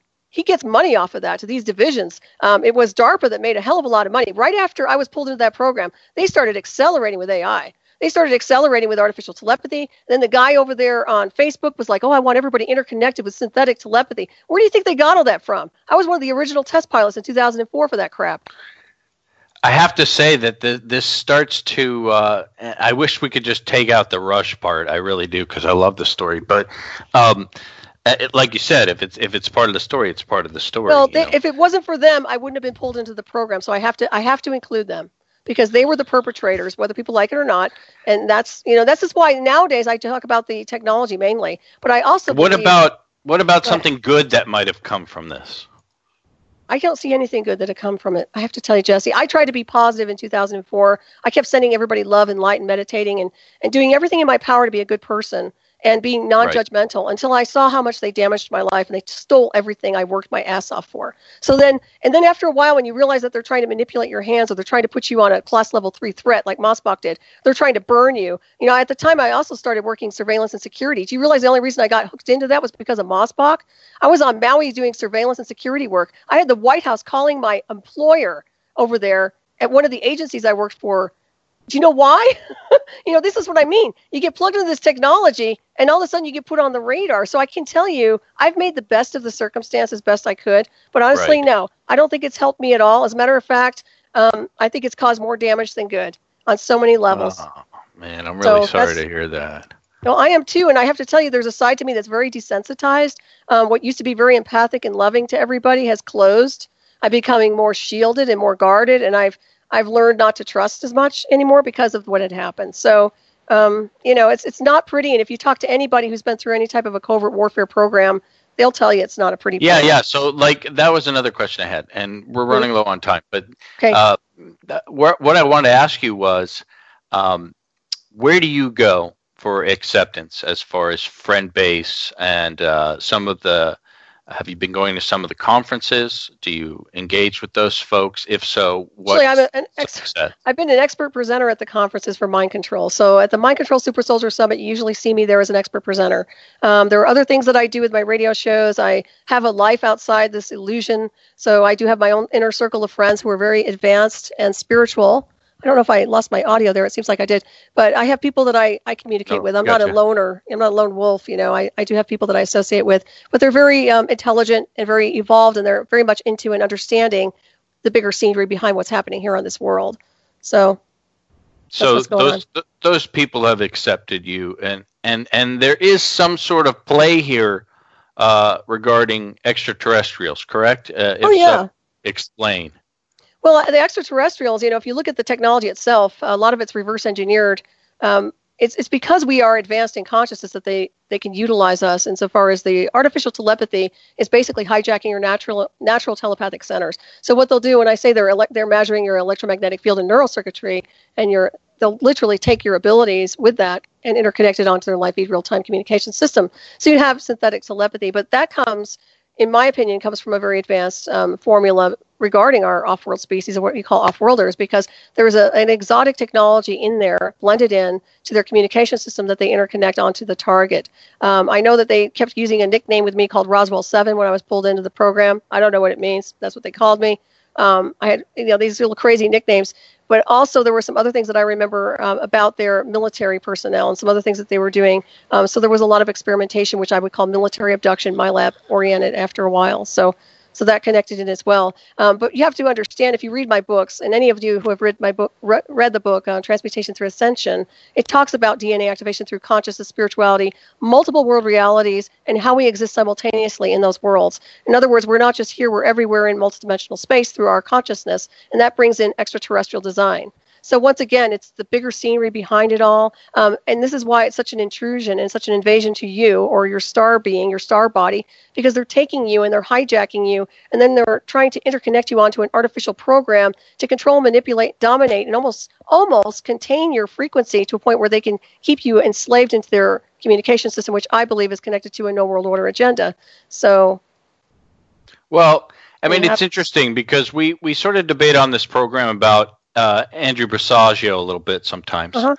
uh, and i'm sure you're familiar with his story yeah, And I would love to get your opinion on that because here's a guy who is obviously very well spoken and uh, he's very good at what he does as far as talking about Project Pegasus, which is his uh, uh, the program he was a part of, right? right. Um, but yet the guy really has zero proof uh, Right. of anything that he's talking about, zero, and I and that has become a very uh, troublesome thing for many of the people on this program, the co-hosts and I alike. agree. Well, that's What- why I went after the technology, Jesse. That's why I had the technology measured in me because that you cannot disprove my, what's built into me right now. Um, what I will say about him is that, in my opinion, this is my opinion, he has been Sure. plugged into he has been plugged into a psychotronic program, which basically took him on a lot of different trips, but literally took him nowhere. Um, he can argue that all he wants, but I'm very familiar with the trip chairs, and I've talked to a lot of people. But I also know from my own experience about being interconnected with this communication system, it can create any type of reality for you. As a matter of fact, it can create an overlay of virtual space so that you think you're going someplace, but you're not. Um, it's like that movie Total Recall. You know, that's what it reminds me of. You think you're going someplace, but you went nowhere. I see a lot of these people who claim they've gone to these places, and I believe in my. I really, after where I've been, you have to understand, I've been plugged into this technology. I know it can create anything, anything. So wherever they think they've been, I would say they've probably been pulled into some sort of a, a, sort of a military covert communication system where they've been used or experimented on, and they thought they've gone there. That's just my own take. Well, I mean, uh, anyone's take at this point is is valid because if you don't have any proof to associate the story with, it becomes something very uh, difficult pill to swallow, especially with claims of time travel. Right. And we we hear these claims all the time uh, I know I've interviewed Stewart Swerdlow about this uh, a few different times. Right. Uh, yeah. It's it's very difficult because these people have absolutely zero proof. Well, I can prove. I know what I can prove about where they've been is that they've been hit with a mind control program. What I can prove is that they've been screwed with and tampered with on a psychological, energetic scale. And even even you know I've interviewed Stewart too.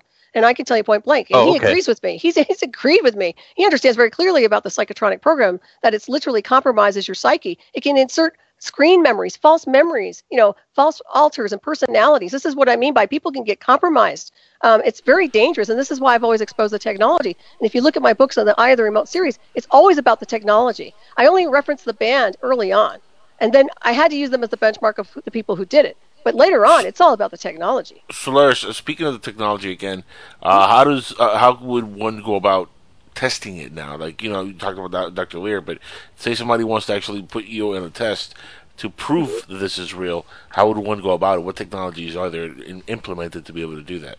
I think the best ones you can use are the spectrometers, from what I understand. And I've talked to a lot of different ones. You know, um, if you look, if you talk to um, Steve Colbern, he uses a lot of different devices. Um, he uses some infrared things and ultraviolet scans, and he also did something really interesting with a um, what do they call those things? Oh, I forget it now. But anyways, it's kind of primordial, but it does ping and it does show that there are signals and something's there. Um, so there's different things you can use. EMF meters, uh, electro Gauss meters are another thing he uses, um, and that was off the charts when he was using them on me at the time. You have to remember when he was. And it's interesting because I wish he had done this to me back in 2004, but I only met him back in 2010. So but yeah, the best way I'd say was the spectrometer is from one of the what I understand is one of the best ones to do. It measures all frequencies. and It also can isolate frequencies coming in or or signals that are external and coming out. Um, I have okay. a signal that bounces to music on the radio to this day that they put in that they thought was fun. They thought that was amusing. Okay, that was the band. To this day. What did they do that they thought they, was amusing? They have a signal that they put into my chest cavity that bounces to music on the radio. And if you listen to some of their songs, Spirit of the Radio, um, just listen to some of their lyrics sometime. I, I know people just want to enjoy music. Please listen to their lyrics. Please, and you'll see what I'm talking about here. But yeah, I've got signals. So but but uh, was there a point where uh, do you think that you might have blamed them for some other things? Uh, it, uh, that it became sort of that they were the, to blame for everything that was going wrong at, at one well, point. Well, basically, I don't blame them. I know that they were the perpetrators who pulled me into this program. Every bit of the signals that I have today are because of them. Everything that I've gone through, yeah. Right. So basically, had it not been for them, had they just left me alone and let me have a nice, happy life with my husband, I would not be here on the radio. I wouldn't have my books, and I wouldn't be out here having to do things that I probably wouldn't be doing. I'd be probably just retired and teaching my martial arts.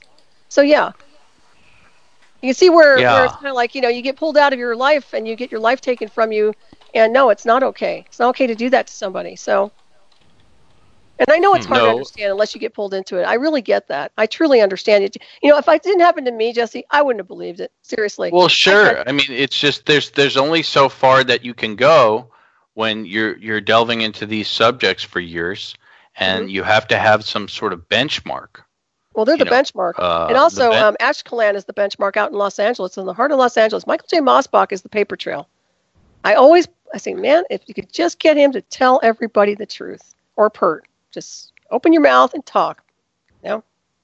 Well, if they if they are in a program that you're you're talking about here, uh, I, I, imagine they never would, right? No, they won't. They'll basically lose everything. They'll lose their livelihoods. They'll lose their futures. They'll probably go to prison. Um, also, there's also agencies involved in compromising data, uh, national security. Once, I'm, once again, that's a national security thing because you're opening up communications about covert intelligence, which is some of it's classified. As a matter of fact, a lot of it's classified. My lawyer, after he saw my documentary, wanted to go after these guys, and then within 24 hours, he calls me and says, I can't do it anymore. We can't go anywhere. It's too black. We have to let it go. That's what he told me. He's this an NXA, excuse me, an ex NSA signals intelligence lawyer, federal lawyer, very respected lawyer. And what okay? was his fear? They told him not to. They said, you cannot go any further. And another thing he told me was, I don't want to have to kill anybody. Okay. He was worried. So that's where we left it. We And- left it there. When's the last time you had correspondence with uh, either Neil or uh, Michael? Oh, I don't talk to them anymore because Michael put a nice little restraining order on me in 2006. Of course, that expired. But no, I, I refuse to communicate with Mosbach. I mean, I, I have nothing to say to him. He's burned my life. Okay, So so so he put a restraining order in you, uh, a physical restraining order. no, he put a restraint. Yeah, he put a restraining order on me in 2006 in the courtroom, which made no sense whatsoever because he was in California and I was here in Colorado. Um, but that was all just to set me Right. up, basically. But that expired. I mean, that was only like four year restraining order. I don't I don't keep in touch with him. I don't communicate with him. Um, he's trying to basically put it all back on me, like, oh, she's this, and oh, you know, she's delusional and it's mind control. Now, this is somebody who confessed to me in person out on Maui that he had a hearing like mine and a communication like mine. I asked him how long does it last, and he looked at me and he said, "How long do you want it to last?" This is what I mean, Jesse. You have no idea these guys. Well, I mean, let me ask you this. Let me ask you this, and this is sort of a parting question. Um, Mm-hmm. And then I, I want to find out, let everybody know where they can get your stuff so they can Okay. it delve. And I'd love to see that DVD. I'll send um, it to you. If I could facilitate a conversation between uh, the two of you, is that something you're interested in? I don't see how you're going to be able to do that, and he'll lie anyways. But if you want to try, sure. Well, I'm just saying, is that something you would be interested in? I don't know. I, I'm I'm not I'm not trying to. All I'm trying to do is help. I know you're a sweetheart, and I'll tell you, I'd be interested in communicating with him if he could resolve something. But he's burned me so many times, and he lied. I watched him stab me in the back in the courtroom and walk away. Um, you know, well, if you want to, do this, I can put some feelers out there. Like I said, it's a strange circumstance for me. Um, uh, I don't know these people personally. I've I've met and I've I've, I've uh, had drinks with them. That's that's where it ends. But but like I said, this this mate of mine, uh, it, it is very reachable in that respect. So at least I can I can try if that's something that you would like. But if it's not, tell me, and I wouldn't do that. But I, t- if it was me, I would want to.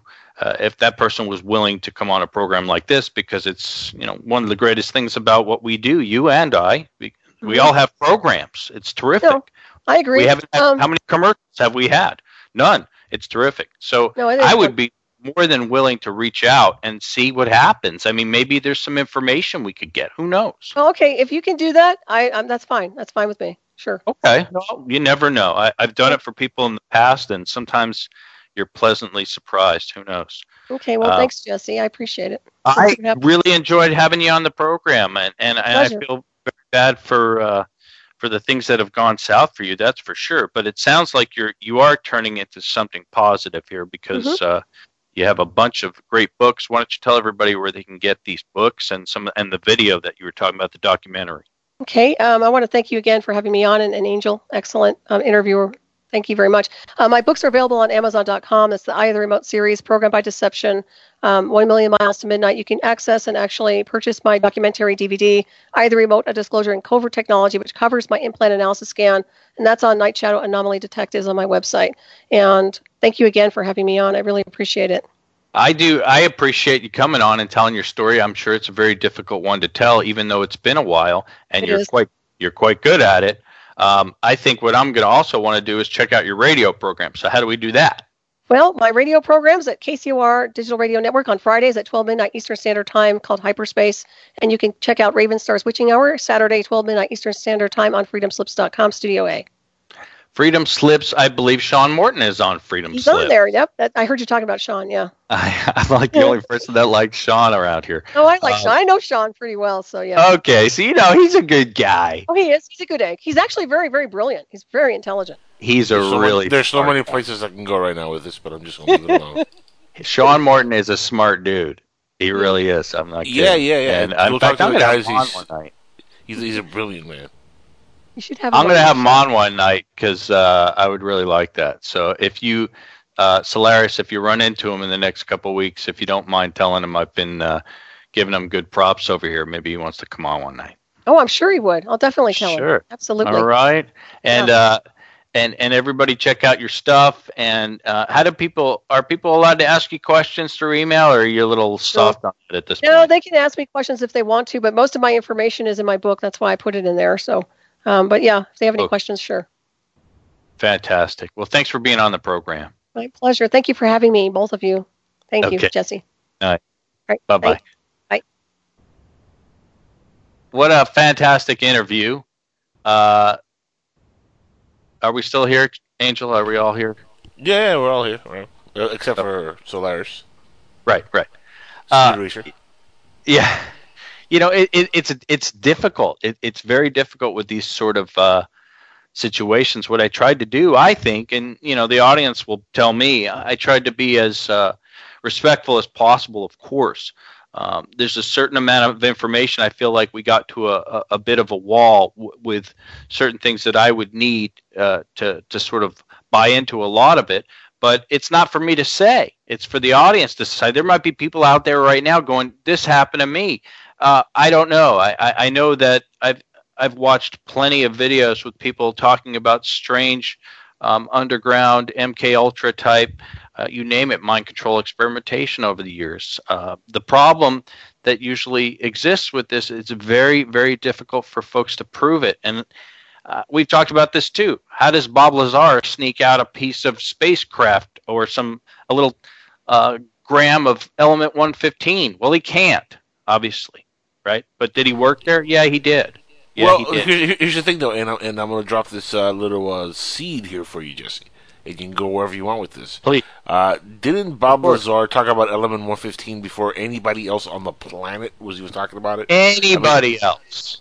Not only that, it wasn't discovered until after he mentioned it. Right? Am I right on that? You're 100% right. Okay, so that to me speaks volumes. I mean, he doesn't have to come out with a with a piece of the ship. He's coming out with data verbally that's telling you, okay, this is what this runs on, and it's exotic. Nobody knows about it, and then years later, when it becomes discoverable by science, then you got to say, wait a second, Bob Lazar talked about this a decade and a half ago. Then his story becomes more valid. It's kind of like the Betty and Barney Hill story, where the star map Remember that that Betty Hill described uh, the aliens told her about and showed her. Uh, that constellation wasn't discovered till a decade and a half later. So that to me adds the credibility factor. Where okay, now she doesn't need to actually leave the ship with that book the alien showed her. She has this star map that she talked about that NASA later confirmed years later. So it, it adds a, a credi- you know a little bit of credibility factor to that story as well. I totally see where you're going with that. I totally get it. Uh, with this particular situation, you could tell while I was doing the interview, it was touchy There's for me. Well, n- before you get there, it was a little touchy for me because I really do Yeah. have this this strange connection, and I was an Uber fan.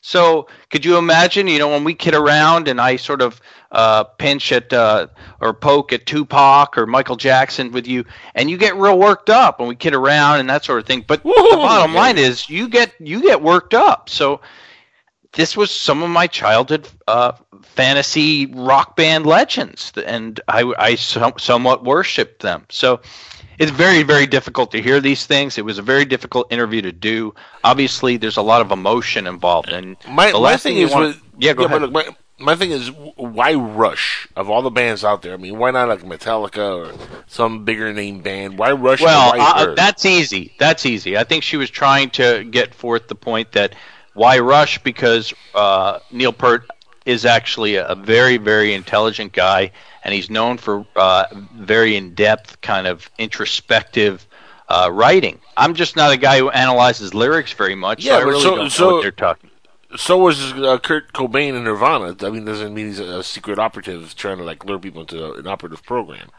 Well, honestly, and, and I mean this in the nicest way possible, but my issues uh, were more about when you're trying to uncover something, okay, uh, as a detective, and we're talking about true crime for a second, you have to turn over a lot of stones, and you have to turn over stones that you might think are not probable, right? And I just think that there were some. uh, It sounded to me when I tried to ask about some of the more uh, conventional uh, reasons for why these things might be happening that there was a lot of uh, defensiveness there, and I didn't want to uh, hurt anyone's feelings tonight. But at the at the end of the day, I felt like I wanted to know a little bit more about some of the conventional, i.e., therapies or uh, medical uh, personnel that might have been involved to try to figure out what was going on, especially when you're hearing voices.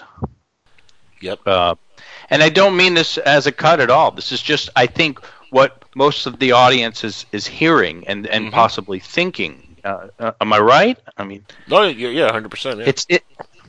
I mean, we've done thousands of these interviews, thousands of them. I've never heard a story like this in all of my days.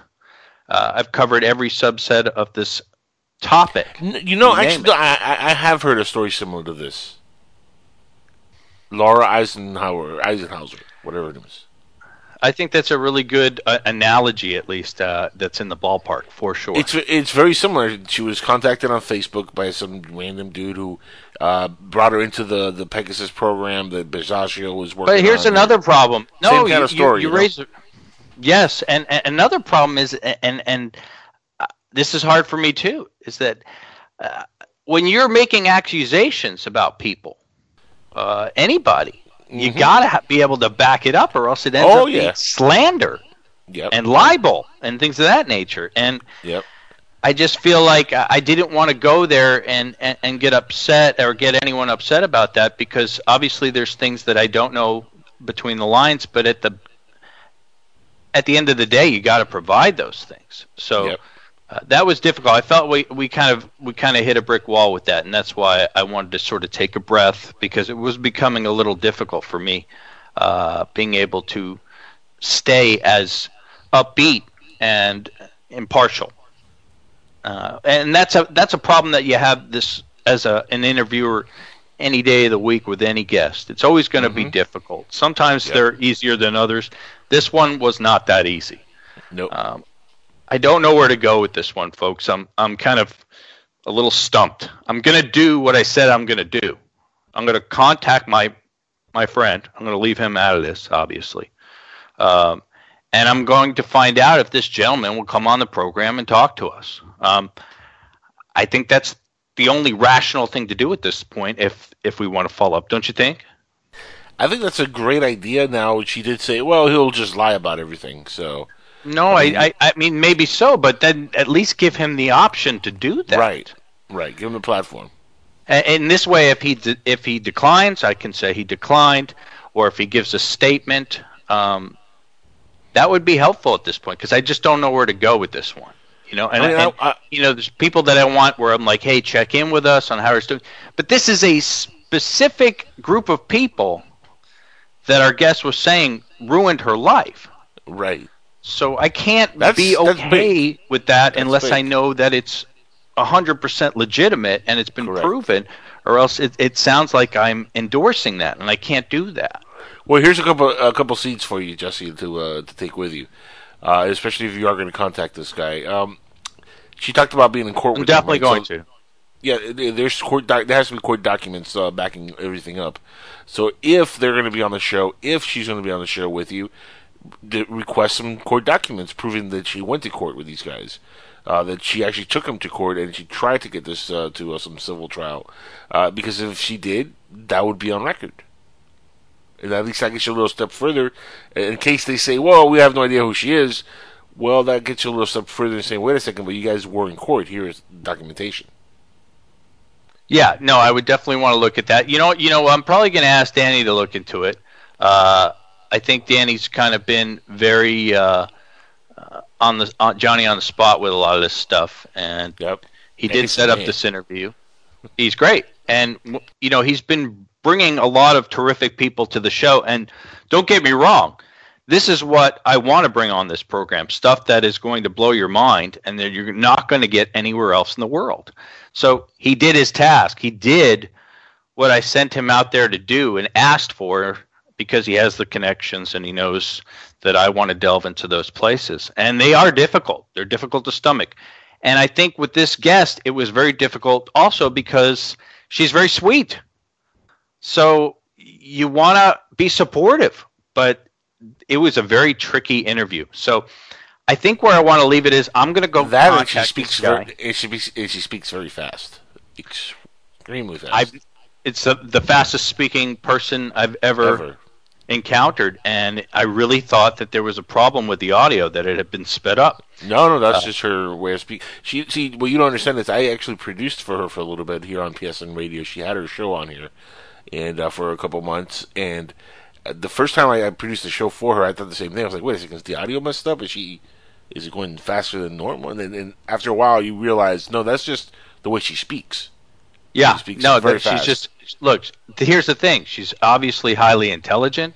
Oh She- yeah, definitely. She, she's uh, no no cuts here. I just want to know what the hell is going on. If anything, it's a very intriguing story. Yep. Now, everybody knows that Neil Peart is a little strange because Neil Peart is, has always been strange. That's part of his persona. Okay? He's sort of the guy who writes all the lyrics, and he sort of like Pete Townshend need to be on his own when he would write the Who records. He'd go get Right. a ton of heroin and drugs and stuff, and he'd lock himself in an apartment and he'd write these amazing songs. And he'd bring them back to Daltrey, and he'd be like, "Holy cow, awesome!" You know, that's even Roger Daltrey would tell you that to this day. That's how it worked. Well, same thing here. That, that Peart always was that kind of persona. So that's where it gets a little strange too. You know what I'm saying? So from a layman's perspective, it becomes it becomes too much to be able to support without concrete evidence and and alike. So we're going to see if we can put this together. It would be a great, uh, maybe uncomfortable, but maybe not. Either way, it would be very good to get these people on the phone and try to figure out where did all this start. You know, why, why, why, why Solaris? What is the connection here with all these people?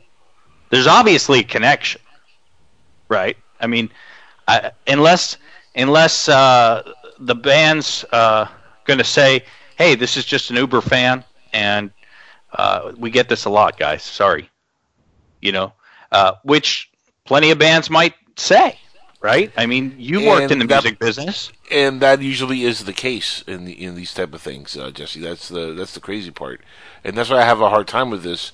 Uh, not because of, of her or any personal um, you know feelings I have towards her or anything like that, but because of, of the simple fact that I know the music industry, I know the fan base, the way they act sometimes towards uh, bands, towards uh, you know people in the music industry in general, especially if they feel burnt by the by the band. Like say, for example, she was a groupie. Let's just go there, and they turned her down because they weren't into groupies at that moment. Right, right. And she gets really pissed. You know, this is something that groupies would do. They'll come up with some. Well, I think this was underlying. Yeah, I think we needed to kind of download on this one, bro, because honestly, obviously, many people were sitting there thinking, was this just an Uber fan who got burned because Mm-hmm. she got a few postcards from Peart and thought, hey, we're buddies, and then all of a sudden Right, he stopped right, writing right. to her, and then it just turned into this sort of seething thing that festered. Um, that's what it sure sounds like during the interview Mm-hmm. to a certain degree. And of course, there's a stalemate there because either you can provide the evidence uh, that would support this story. I, I, I really, I don't know any other way around it. You know, you could say, well, these people are lying, and that person's lying, and this person, uh, this court's bought up and uh, bribed, and et cetera, et cetera. But you need to prove those things. Right, you can't just say it. Not only that, you can't even really prove uh, how to use technology to prove that she's been infected with anything or implanted with anything. If I- I'm pretty sure if Roger Leir found any uh, you know implants in her brain, he would have you know talked about that endlessly. But I still and- don't understand, even if he did, Angel, how that gets Yeah. tied back to the band Rush. I do, that a- that part that that makes no sense. after That's- an hour and a half. Yeah, no, I, I don't- I asked it. I was like, how do you tie that into the band? How does that make any sense? Well, I think we Even if she was abducted by the government or some kind of government for mind control manipulations, how do you take it right back to the Rush band? Well, Exactly. Exactly. How do how can I defend that? How can I support that? There's people in our subject that I am gung ho about in their research. Uh, this is tough for me. You know, I, I I would have trouble getting on board. Yeah, I'm a fan, but that but honestly, uh, I I mean I was a fan of a, a fraternity brother in college, and I found out that he. He, he did uh, a sexual assault on a girl at a bar. He, he stuck his hand up her skirt, okay, because he was so drunk.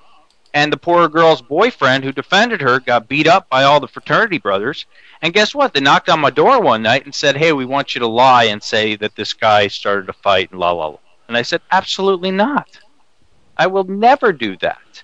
right. And that's the problem. I can't. This is a tricky one. You're you're you're saying that certain people ruined your life. So I feel I, I very strange moving forward on it. And I really have sort of an itch that I need to scratch at this point. and I thank Solaris for that because I will Excuse go me? and do. Hello? Yeah, hi. I'm calling you back right now because I'm watching you. Oh, hey, I'm hearing you bitching and bashing and talking shit about me after I did an interview and I gave you my time of two hours. So I'm extremely pissed off right now. And let me let me just fill you in on a few things. I guess you didn't Okay. grasp anything that I was saying. I told you I have evidence of the signals, t- transmissions, and technology built into me. And so far as the evidence goes, Roger Leir didn't measure me, Angel. It was it was Steve Colbern, and I have a documentary based on this. Once again, I have the evidence in my Okay. documentary. I have the evidence. How Okay, but but how? Okay, but how? Okay, you say you have the evidence, Angel, but back it up. let's see the evidence. Back it up, Angel. I'm just telling you right now. How dare you? I got I gave you two hours of my time and the shit that I've been through with that goddamn band. Hold on. Solaris, Hold on, Solaris. Think- Solaris. Solaris. Hold on. Calm down. Goddamn group. Are you No. fucking kidding me? Hold on. Okay, see, you're not acting like somebody rational right now, Solaris. Calm I'm down. so goddamn pissed at you people. I gave you two hours of my time and you talk shit about me. How dare you? How dare How, how are we talking shit about you? We're we're discussing the interview. see. Where do I I begin? Where do I begin, Angel? First of all, I'm not a Oh, groupie you're for the goddamn band. Secondly, I was happily married. I, I told you point blank. I sent a book to this Well, person. uh, hold on. Groupies can be happily married also. I am no groupie, buddy. I'm sorry. That's not my style. I'm a lady. I have class. I have integrity. I have a brain. I'm not some of these freaking douche bitches, excuse my French, who sit on the Chris, street doing Can. I interject something? Can I interject something without anger? Can I interject something? Is that I'm okay? Right now, I couldn't believe what I was hearing. I'm I trying to calm this down, and I'm trying to Yeah. explain something that Yes, you will make some Let me tell you sense. I gave you two hours of my time. I'm telling you the truth. You Chris, people have no idea. You didn't me look you at me two hours of your time. Didn't look at I gave you an hour and a half of my time, and I Actually, it still don't two hours, understand how this but- pertains at I'll all. tell you right And now. I'm saying that there's very intelligent people here who do this for a living for how many years, Guess what? And don't they don't understand. That's They don't all. understand roll your sleeves and do the work. But don't you dare sit there and call me a groupie or a fan or anything else. These people put me through a brutal, a brutal, excuse my French, sick little psychotronic warfare program. And if you're going to make supposed- those claims, But how can you be able prove to that it was Rush? Yes, you have to prove it. I have technology and I have. That doesn't prove evidence. anything about Rush, though. Yeah, what technology? How does it prove it? How does it prove it? Solaris, Solaris, Solaris. Listen, we're very nice on the show, but right now I want to ask you straight up: How does anything that you said prove that Rush was involved? How does it prove that they were involved? The And they announced themselves. And How does that? All right, but you saying that doesn't prove anything. Mosbach Solaris, told me in you saying that does not prove anything. How? Do, where is the pudding? I Where's the proof? Witness and testimony to that fucking crime scene. Do Where not is the proof? it. Where's the And I have proof? news for you, buddy. One of these days, you're going to be eating your own crow, and I hope I, I hope I'm around to watch you do it because both of Oh, you. I love crow. We're Tastes tastes shit. challenging. That's the ever world we work in, and- Solaris. You You can't come on the show and say, "Here's my story. You have to believe it, or fuck you." You can't Yeah, that's, do that. doesn't work that way. Or else That makes you sound like a crazy person. program. Why would we just Yes. go ahead, Angel? No, that she sounds like a crazy person, straight up. And this is not what I wanted. This is, uh, you know, I, I could have done this in the beginning of the show. It's very easy for me to do. It comes quite naturally. Okay, uh, you know, she's very upset. She thinks that we, and she hung up. Uh, of course, amateur radio uh, is hilarious when the guest can just interject herself, which you gotta love. Um, that's that. That wasn't uh, that wasn't bizarre. First That wasn't scheduled either, by the way. She she just jumped right back into the conversation on Skype. He hung up twice, and she just Well, jumped back. this is a- Skype has that function though. Because- that's the thing.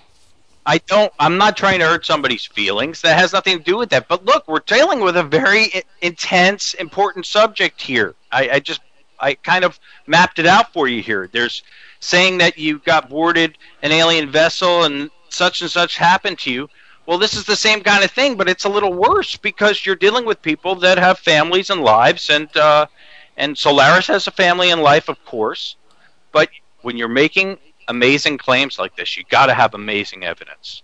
Correct. And to think that we did not treat her with respect, I think is is ridiculous. Because, like I said, it's just two people who do this for years now, trying to scratch their head and say, "How the hell does any of this have to do with the band Rush?" Here, Jesse, I'm going to go a step further. I want to open the lines here for a few minutes. I know we're going to go over a little bit, but I want if anybody uh, has anything they want to interject, or they've you know been listening, call in. Give us you know your take on what you heard tonight with us, Solaris, and what you just heard her you know right now. Uh, calling back into the show. Uh, number seven eight six two four five eight one two seven. Go ahead, guys. If you're listening in and you want to throw in your two cents of what you just heard, please call in. Again, 786 245 8127. I mean, the problem with some of these shows, and I've seen it before many times, and so have you, is that you'll have folks, sometimes like Kerry Cassidy, will just kind of, uh huh, uh huh, uh huh, Right. uh huh. And I'm not going to do two hours of fucking uh huh. That's not what my audience wants. It's not what you want as a station owner. Um, that's what we delve in, challenging people. We had a gentleman here just a few weeks ago. We put him to the test. We made him do a reading on the air. That English uh, guy, he was great. Yep. Okay, he wasn't offended. He was calm. That's a problem when you are overly defensive about trying to explain to people something extraordinary when they're telling you they can't understand and they're trying to get in to their own radio show that you're monopolizing and trying to be polite and trying to be respectful. At the end of the day, Jesus Christ. Seriously, I, I, I, feel personally attacked now a little bit. I'm a little upset because I could have done this a whole nother way. And I tried to be as respectful as possible. And the fact that someone would tell me on this program that we did it wrong, well, audience, call in. You tell us. Did we do it right or we do it wrong? Were, were we respectful to Solaris? I think we were. I think we we damn were. I think we were, I think the entire conversation was very respectful. The, whole, the entire uh, segment was very, very, very respectful. Yeah. I'm looking at what she wrote here in uh, in chat here on uh, on Skype, um, and uh, she goes uh, that she's not upset. Uh, you really need to see my documentary. You're, she keeps pushing that documentary. I'll tell you that much. You need to keep Uh, reading. You're, if uh, you are a fan, then screw your perception. If uh, if he comes uh, on your show, he will lie to your face.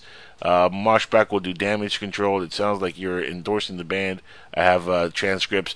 Okay, well here it is. She has transcripts. Provide them. Provide tangible evidence. Give me some proof. Don't just tell me, well, you know, I've had the technology measured and validated the they validated the technology. Okay, well, who did? Where? What? What's a laboratory? Can we talk to these people who validated the technology? Is it only Roger Leir because he's dead? He can't you know talk about anything. It was this other people that, that can validate this thing. I mean, who can we speak to that are, that are actually reputable scientists that we can go to and say, hey, is this real? Did she really get this validated? Yes. And, and how? Do, And and why again, is that How do we tie it to Rush? Why is that a disrespectful question? It's not. That is a that's the kind of question that you have to be able to answer without being defensive if you want people to believe you. If you want people and keep in mind you don't have to be on these programs. Okay? You're not being paid to be on the program. Obviously, people come on this program for two reasons. Usually to sell schlock, books, Right, etc. right. Their message, right? Their message is the other big deal. They want to get their message out, like like the honorable, right? And he's upset all the time because he doesn't think people are paying enough attention to his case and alike. And and you know what? I can swallow that.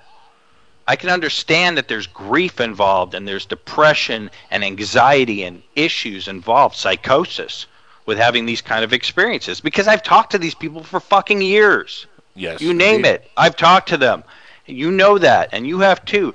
And so, anyways, uh, it, it, It- at the end of the day, it is what it is-. I feel a little bad that we didn't end as friends here, and and I and I feel that like I might have just had a conversation with someone, uh, and I hope I didn't uh, ruin their ruin their whole evening because.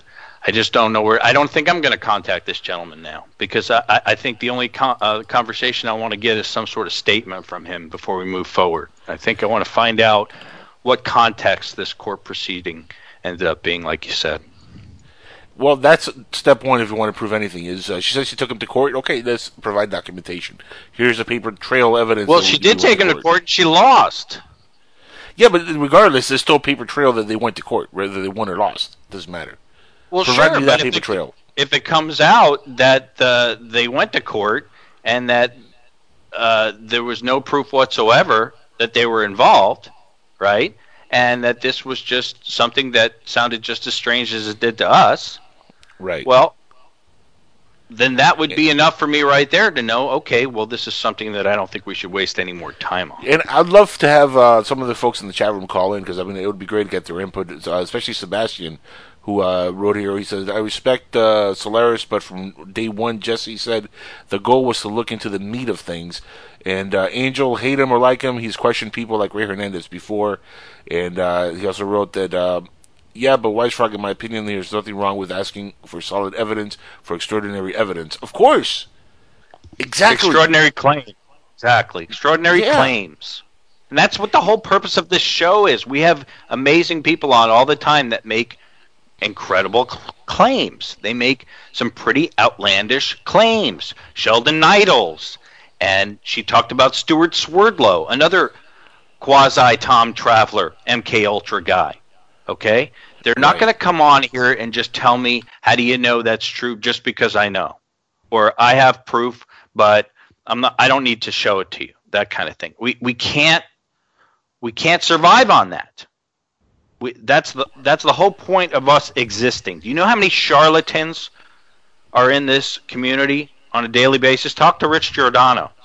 he specializes in that. He's like Yeah. he's like a ufology exterminator. Yep. Okay.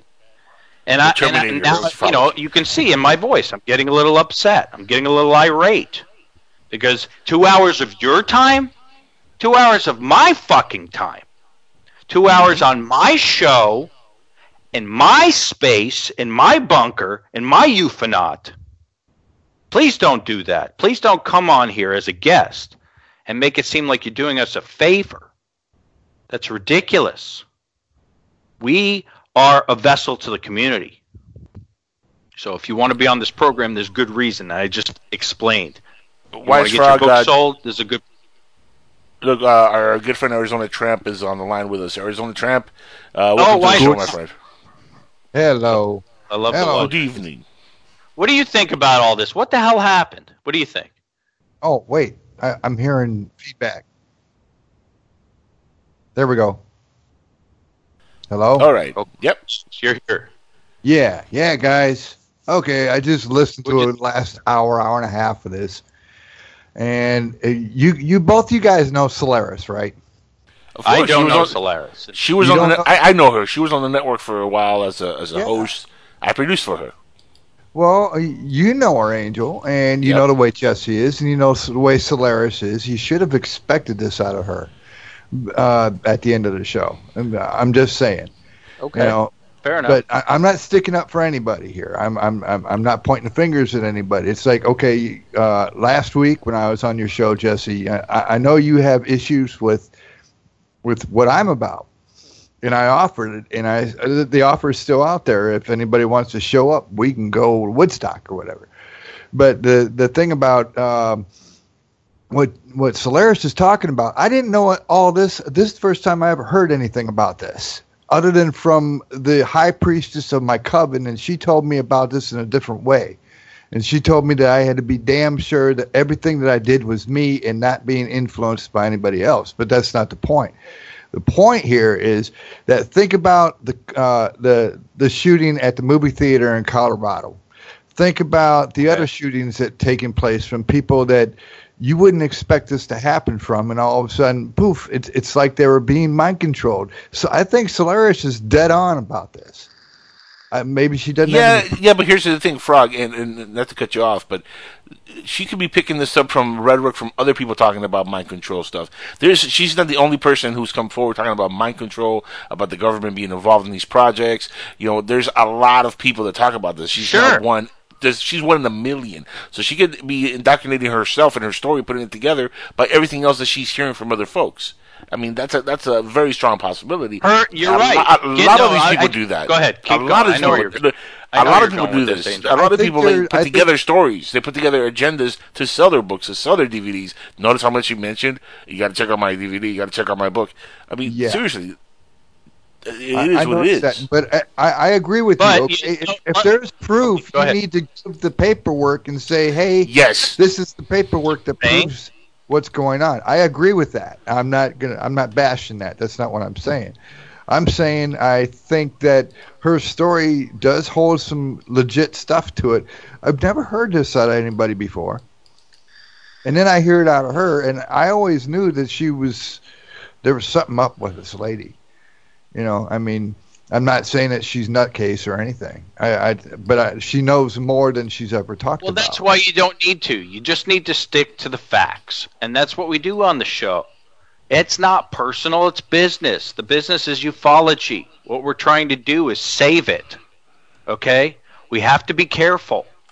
And it's easy to be kind of nonchalant after a day's work with something like this and just be okay with it and just let that guy come on and talk about the the you know coffee and tea leaf over in outer space and he's sitting there he knows when the world's going to end and all this other bull crap and he's the real deal. Uh, that guy in arizona keeps reminding me he's the real deal okay? He Yeah. he knows. Well that's easy to sit here and sort of snore sometimes but with something like that when you're saying that a group of people ruined your life you got to have the freaking proof I can't support that. I know Art Bell would not support that. I know plenty of radio show hosts. I don't know res- that I would support it either on my show, Jesse. No, of course not. I don't see how you could because it makes you seem like you agree with that. But at the same time, going in, um, the difference, uh, I would have a nice little long conversation with the ladies, so I uh, before my show, so I knew what to expect during my show, and and and I would not, um, oh, just just be blindsided by by things. Right. Well, no, be honest with you, Frog. I wasn't blindsided. Danny told me what this was all about. I watched a, a video last night for 45 minutes with Solaris being interviewed by Kerry Cassidy. Like I said, Okay. someone who did not put the hard questions there, although she looked quite perplexed and she kind of looked like she didn't know what to do with that fucking interview, which is kind of where I started going, where it was like, hey, we can either have a regular conversation about this or we're just going over to fucking crazy town and I can tune out. But don't come back and tell me you wasted two hours of time. Okay? Here's the thing. Here's the thing, and and I got to t- you know halfway through the uh, the interview tonight. It wasn't like you're having a conversation with her as you would with a normal guest. It was her just giving you the detail after detail after detail after detail, almost like she's lecturing you on what happened to her. In a sense where you, you know it was hard to even get questions in there, and when you did, you got to run around answer it, which never really answered your question properly. And she kept doing that over and over, and then pointing back to her like, "Well, you got to see my documentary. You got to read my book. Well- you got to do this. You got to do that." You got to understand, is Solaris is very much on a dis- defensive on something like this. Very defensive. and it's that's difficult. why you she shouldn't is do radio programs. Is. Then yeah, you don't do shouldn't be doing radio this. programs that say this is the, this is how it is. I don't want to listen to you or I'm going to get really upset. And this is how it is. And guess what? I don't have any proof to back up anything I'm saying. But if you buy my book and my DVD, it'll show. There's a proof. Yeah, okay, I'm you. getting a little fucking pissed off right now. I'm getting a little fucking pissed off. Two hours of my time. You want to turn New York on? You want to turn New York on? You fucking turn it on. Turn it on, baby. Come on. Unbelievable. Turn it on. But yeah, yeah. Unbelievable. I don't know. I, I, I, I decided to tune in tonight 'cause when I tuned in, I didn't know who was going to be on it. It wasn't the same person as I saw that was going to be on on Facebook, and so I, I just tuned, or maybe that's tomorrow night's show with Angel, but that I saw. But I'm, uh, I was interested in in hearing how you you did somebody else's show. I mean, you tuned in and listened to my show last week with Angel and stuff. That's you know that was a hilarious type of that went down the tubes type of show. but, know, yeah, Sorry about that. That's what I did. it wasn't all your fault, Angel. Everybody participated in that show. Look, I want to I want to wind this up, guys. I want to wrap it up. Uh, I want to I want to I, I got to take some time here and uh, meditate on this or dream just on it or chill, something. chill out, man. Get the fuck over it already. Um, all right, maybe I should just do that. How's that? Um, anyways, for the rest of you, are we all done here? I don't think we're going to take any more calls tonight. I'm I feel like I'm going to get uh, sideswiped by uh, Solaris or something. Well, I think I'm she gonna- had. I think she said her. I think she said her piece because she left the conversation here in, in chat and I know. So I thought she was a good. Yeah, lady. I mean, I, I expected her to get uh, pissed off, but you know, I did expect her to get pissed off. But I thought It- she was a good lady. but she came on pissed off. yeah, so it doesn't matter. She can't. It was nothing we did, my friend. It. This is just. It's a talk show, and that's what you do. You Well- talk about different opinions and who's right and who's wrong. Bill Maher, one of my favorites.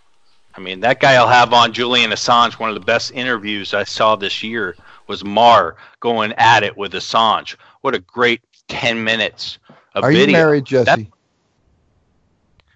I am not going to answer that question on the air. well, uh, that would explain. I, I, I'm just saying, it, you know. Just make your point. Go ahead. You don't want to hurt his groupies, man. Come on now. I'm You're just saying, if you've been thing. married before, then you got to, then you have a better understanding of how to handle a female guest. Is all I'm saying. Well, no, I, I don't. I don't think that, that most of the audience is going to agree with that. And and in Portland, Oregon, we definitely don't look at it like that. So By the way, guys, whether it's uh, the yeah, point. Sorry to cut you off, uh, but if you notice when she did call in, that term, possibly you know when we call when we said that it sounded like almost a, a bitter groupie, that's really I think what pissed her off, and I think there's That's reasons set- for that. I'll tell you now. That's what set her off. Yeah, no, and I will tell you, and I tell you why. Uh, there's there probably is some truth to that, because usually when when people spot the truth in a story like this, that's what sets them off. It's happened before with with me where I've had interactions with folks, and uh, I won't name any names, uh, but certain folks within ufology that where I speak the truth to them of what they're doing, hoaxing videos or doing something, and I point out exactly what it is they did, they blow up on me. Why? Because well, think about hurts. it. As soon as, she, as soon as she found out that I had some sort of background uh, with folks that knew these characters quite well, Yep, yep. It was it was kind of a strange situation. It got very it, it was already defensive. It got even more so. It wasn't what do you know about them? It was well then you don't know. You think you know, Right. but you don't. And oh, that's they'll just lie to insulting. you. They'll just lie to you. And and and to be fair, Jesse, you were actually very polite during the entire Thank you. know thing. I tr- I Uh, really have changed. yeah, no, no, no, no. Well, you were polite in back in the day too, before you left for, you. for your hiatus that lasted three years. No, but you know, you've always been kind of like that polite kind of host where you don't really take him over the edge. Like you never really. I like to think so. at this point, you weren't the one that drove her over the edge, pissed off. You know, to get her this pissed off. You, I don't even think uh, you know the after talk got her pissed off. It was just I think that one term where we kind of said it sounded like somebody who's a bitter groupie, which honestly, and I hate to Oh, say it, it's hilarious. That was a trigger. That is a trigger word for somebody like this in this situation because honestly, How could not, you not? How could you not That's what comes to mind. in the Of background while this was going? Of course. I mean, us just talking about it when you you know when we're trying to dissect all the information. Again, it's not to insult her. It's not to say that she No. was a groupie. It's just saying that early on when you listen to this story, you know, when you start thinking about all the conspiracy that could be you know going on here, whether it's true, whether it's not true, whether she's making this stuff up, whether she's crazy, whether she's sane, whether she's a groupie. I mean, this is part of the train of thought that you're going to have when you're listening to somebody like her speak their mind. Same thing when you listen to Laura Eisenhower and you have her come on the show speaking what she speaks about her story. You know, these things are going to come to are, are going to come to mind. So when we're talking about what we just heard and that is mentioned, guess what? That is a reality of what most Americans are going to think when they hear your story. Most people that are listening to this radio show, the first thing they're going to start thinking about, well, she's a bitter groupie or she's crazy or Yeah, could you imagine? If she, look, I You'd pride through that. myself on on a, a number of things with uh, with uh, integrity in radio space, but could you imagine if she had been on Larry King Live? Oh I my mean, goodness. or or many interviewers that I could think of, a lot of smaller time amateur guys that they just they would want to get to the root of these amazing claims right away and find out what proof is coming to the table. And the last thing that anyone wants in in an interview is like you said a, a defensiveness. If you ever seen Robert Blake, the actor who was uh, acquitted of murder even though he shouldn't have been Guilty. Yeah, Um, guilty as shit. if you've ever seen an interview with that guy, it is like pulling teeth, and there's lots of people like that. They just they're so defensive. You already know that there's all kinds of things going on, and anyway, I don't want to rehash it over and over again. I think it was a good interview. It went south, and then it went bizarre, obviously, because uh, apparently, if you're a guest on the show, you can, you too can come back on whatever you like. Um, Apparently.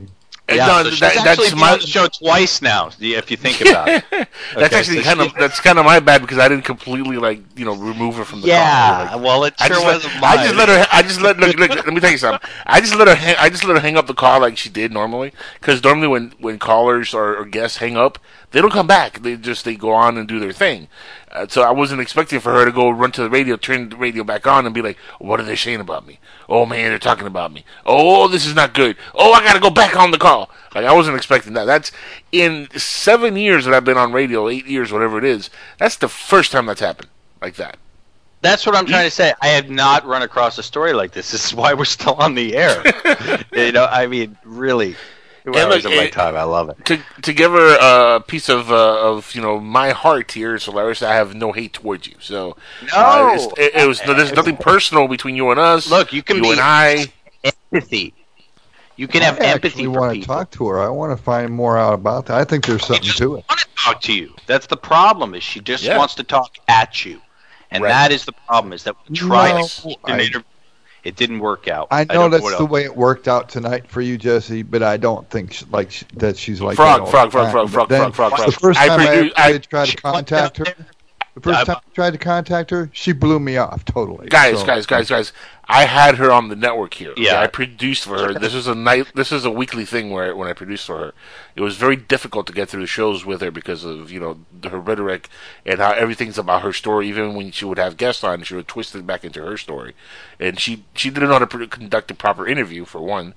Um, second of all, Yeah. uh, she's very to go there. Deceptive. Don't want to go there, Jackal. I don't want to go there. I don't want to sit here and bash somebody else when Well- I just got upset about the fact that we might be slandering or Well, libel. I'm not, here's here's the Uh, thing. This is this is a, a fact for me because I lived it through this. But I'm just saying, I'm not trying to bash her, but I'm just being honest. When when she was on the network, that what you got tonight was almost on a nightly basis, minus the anger.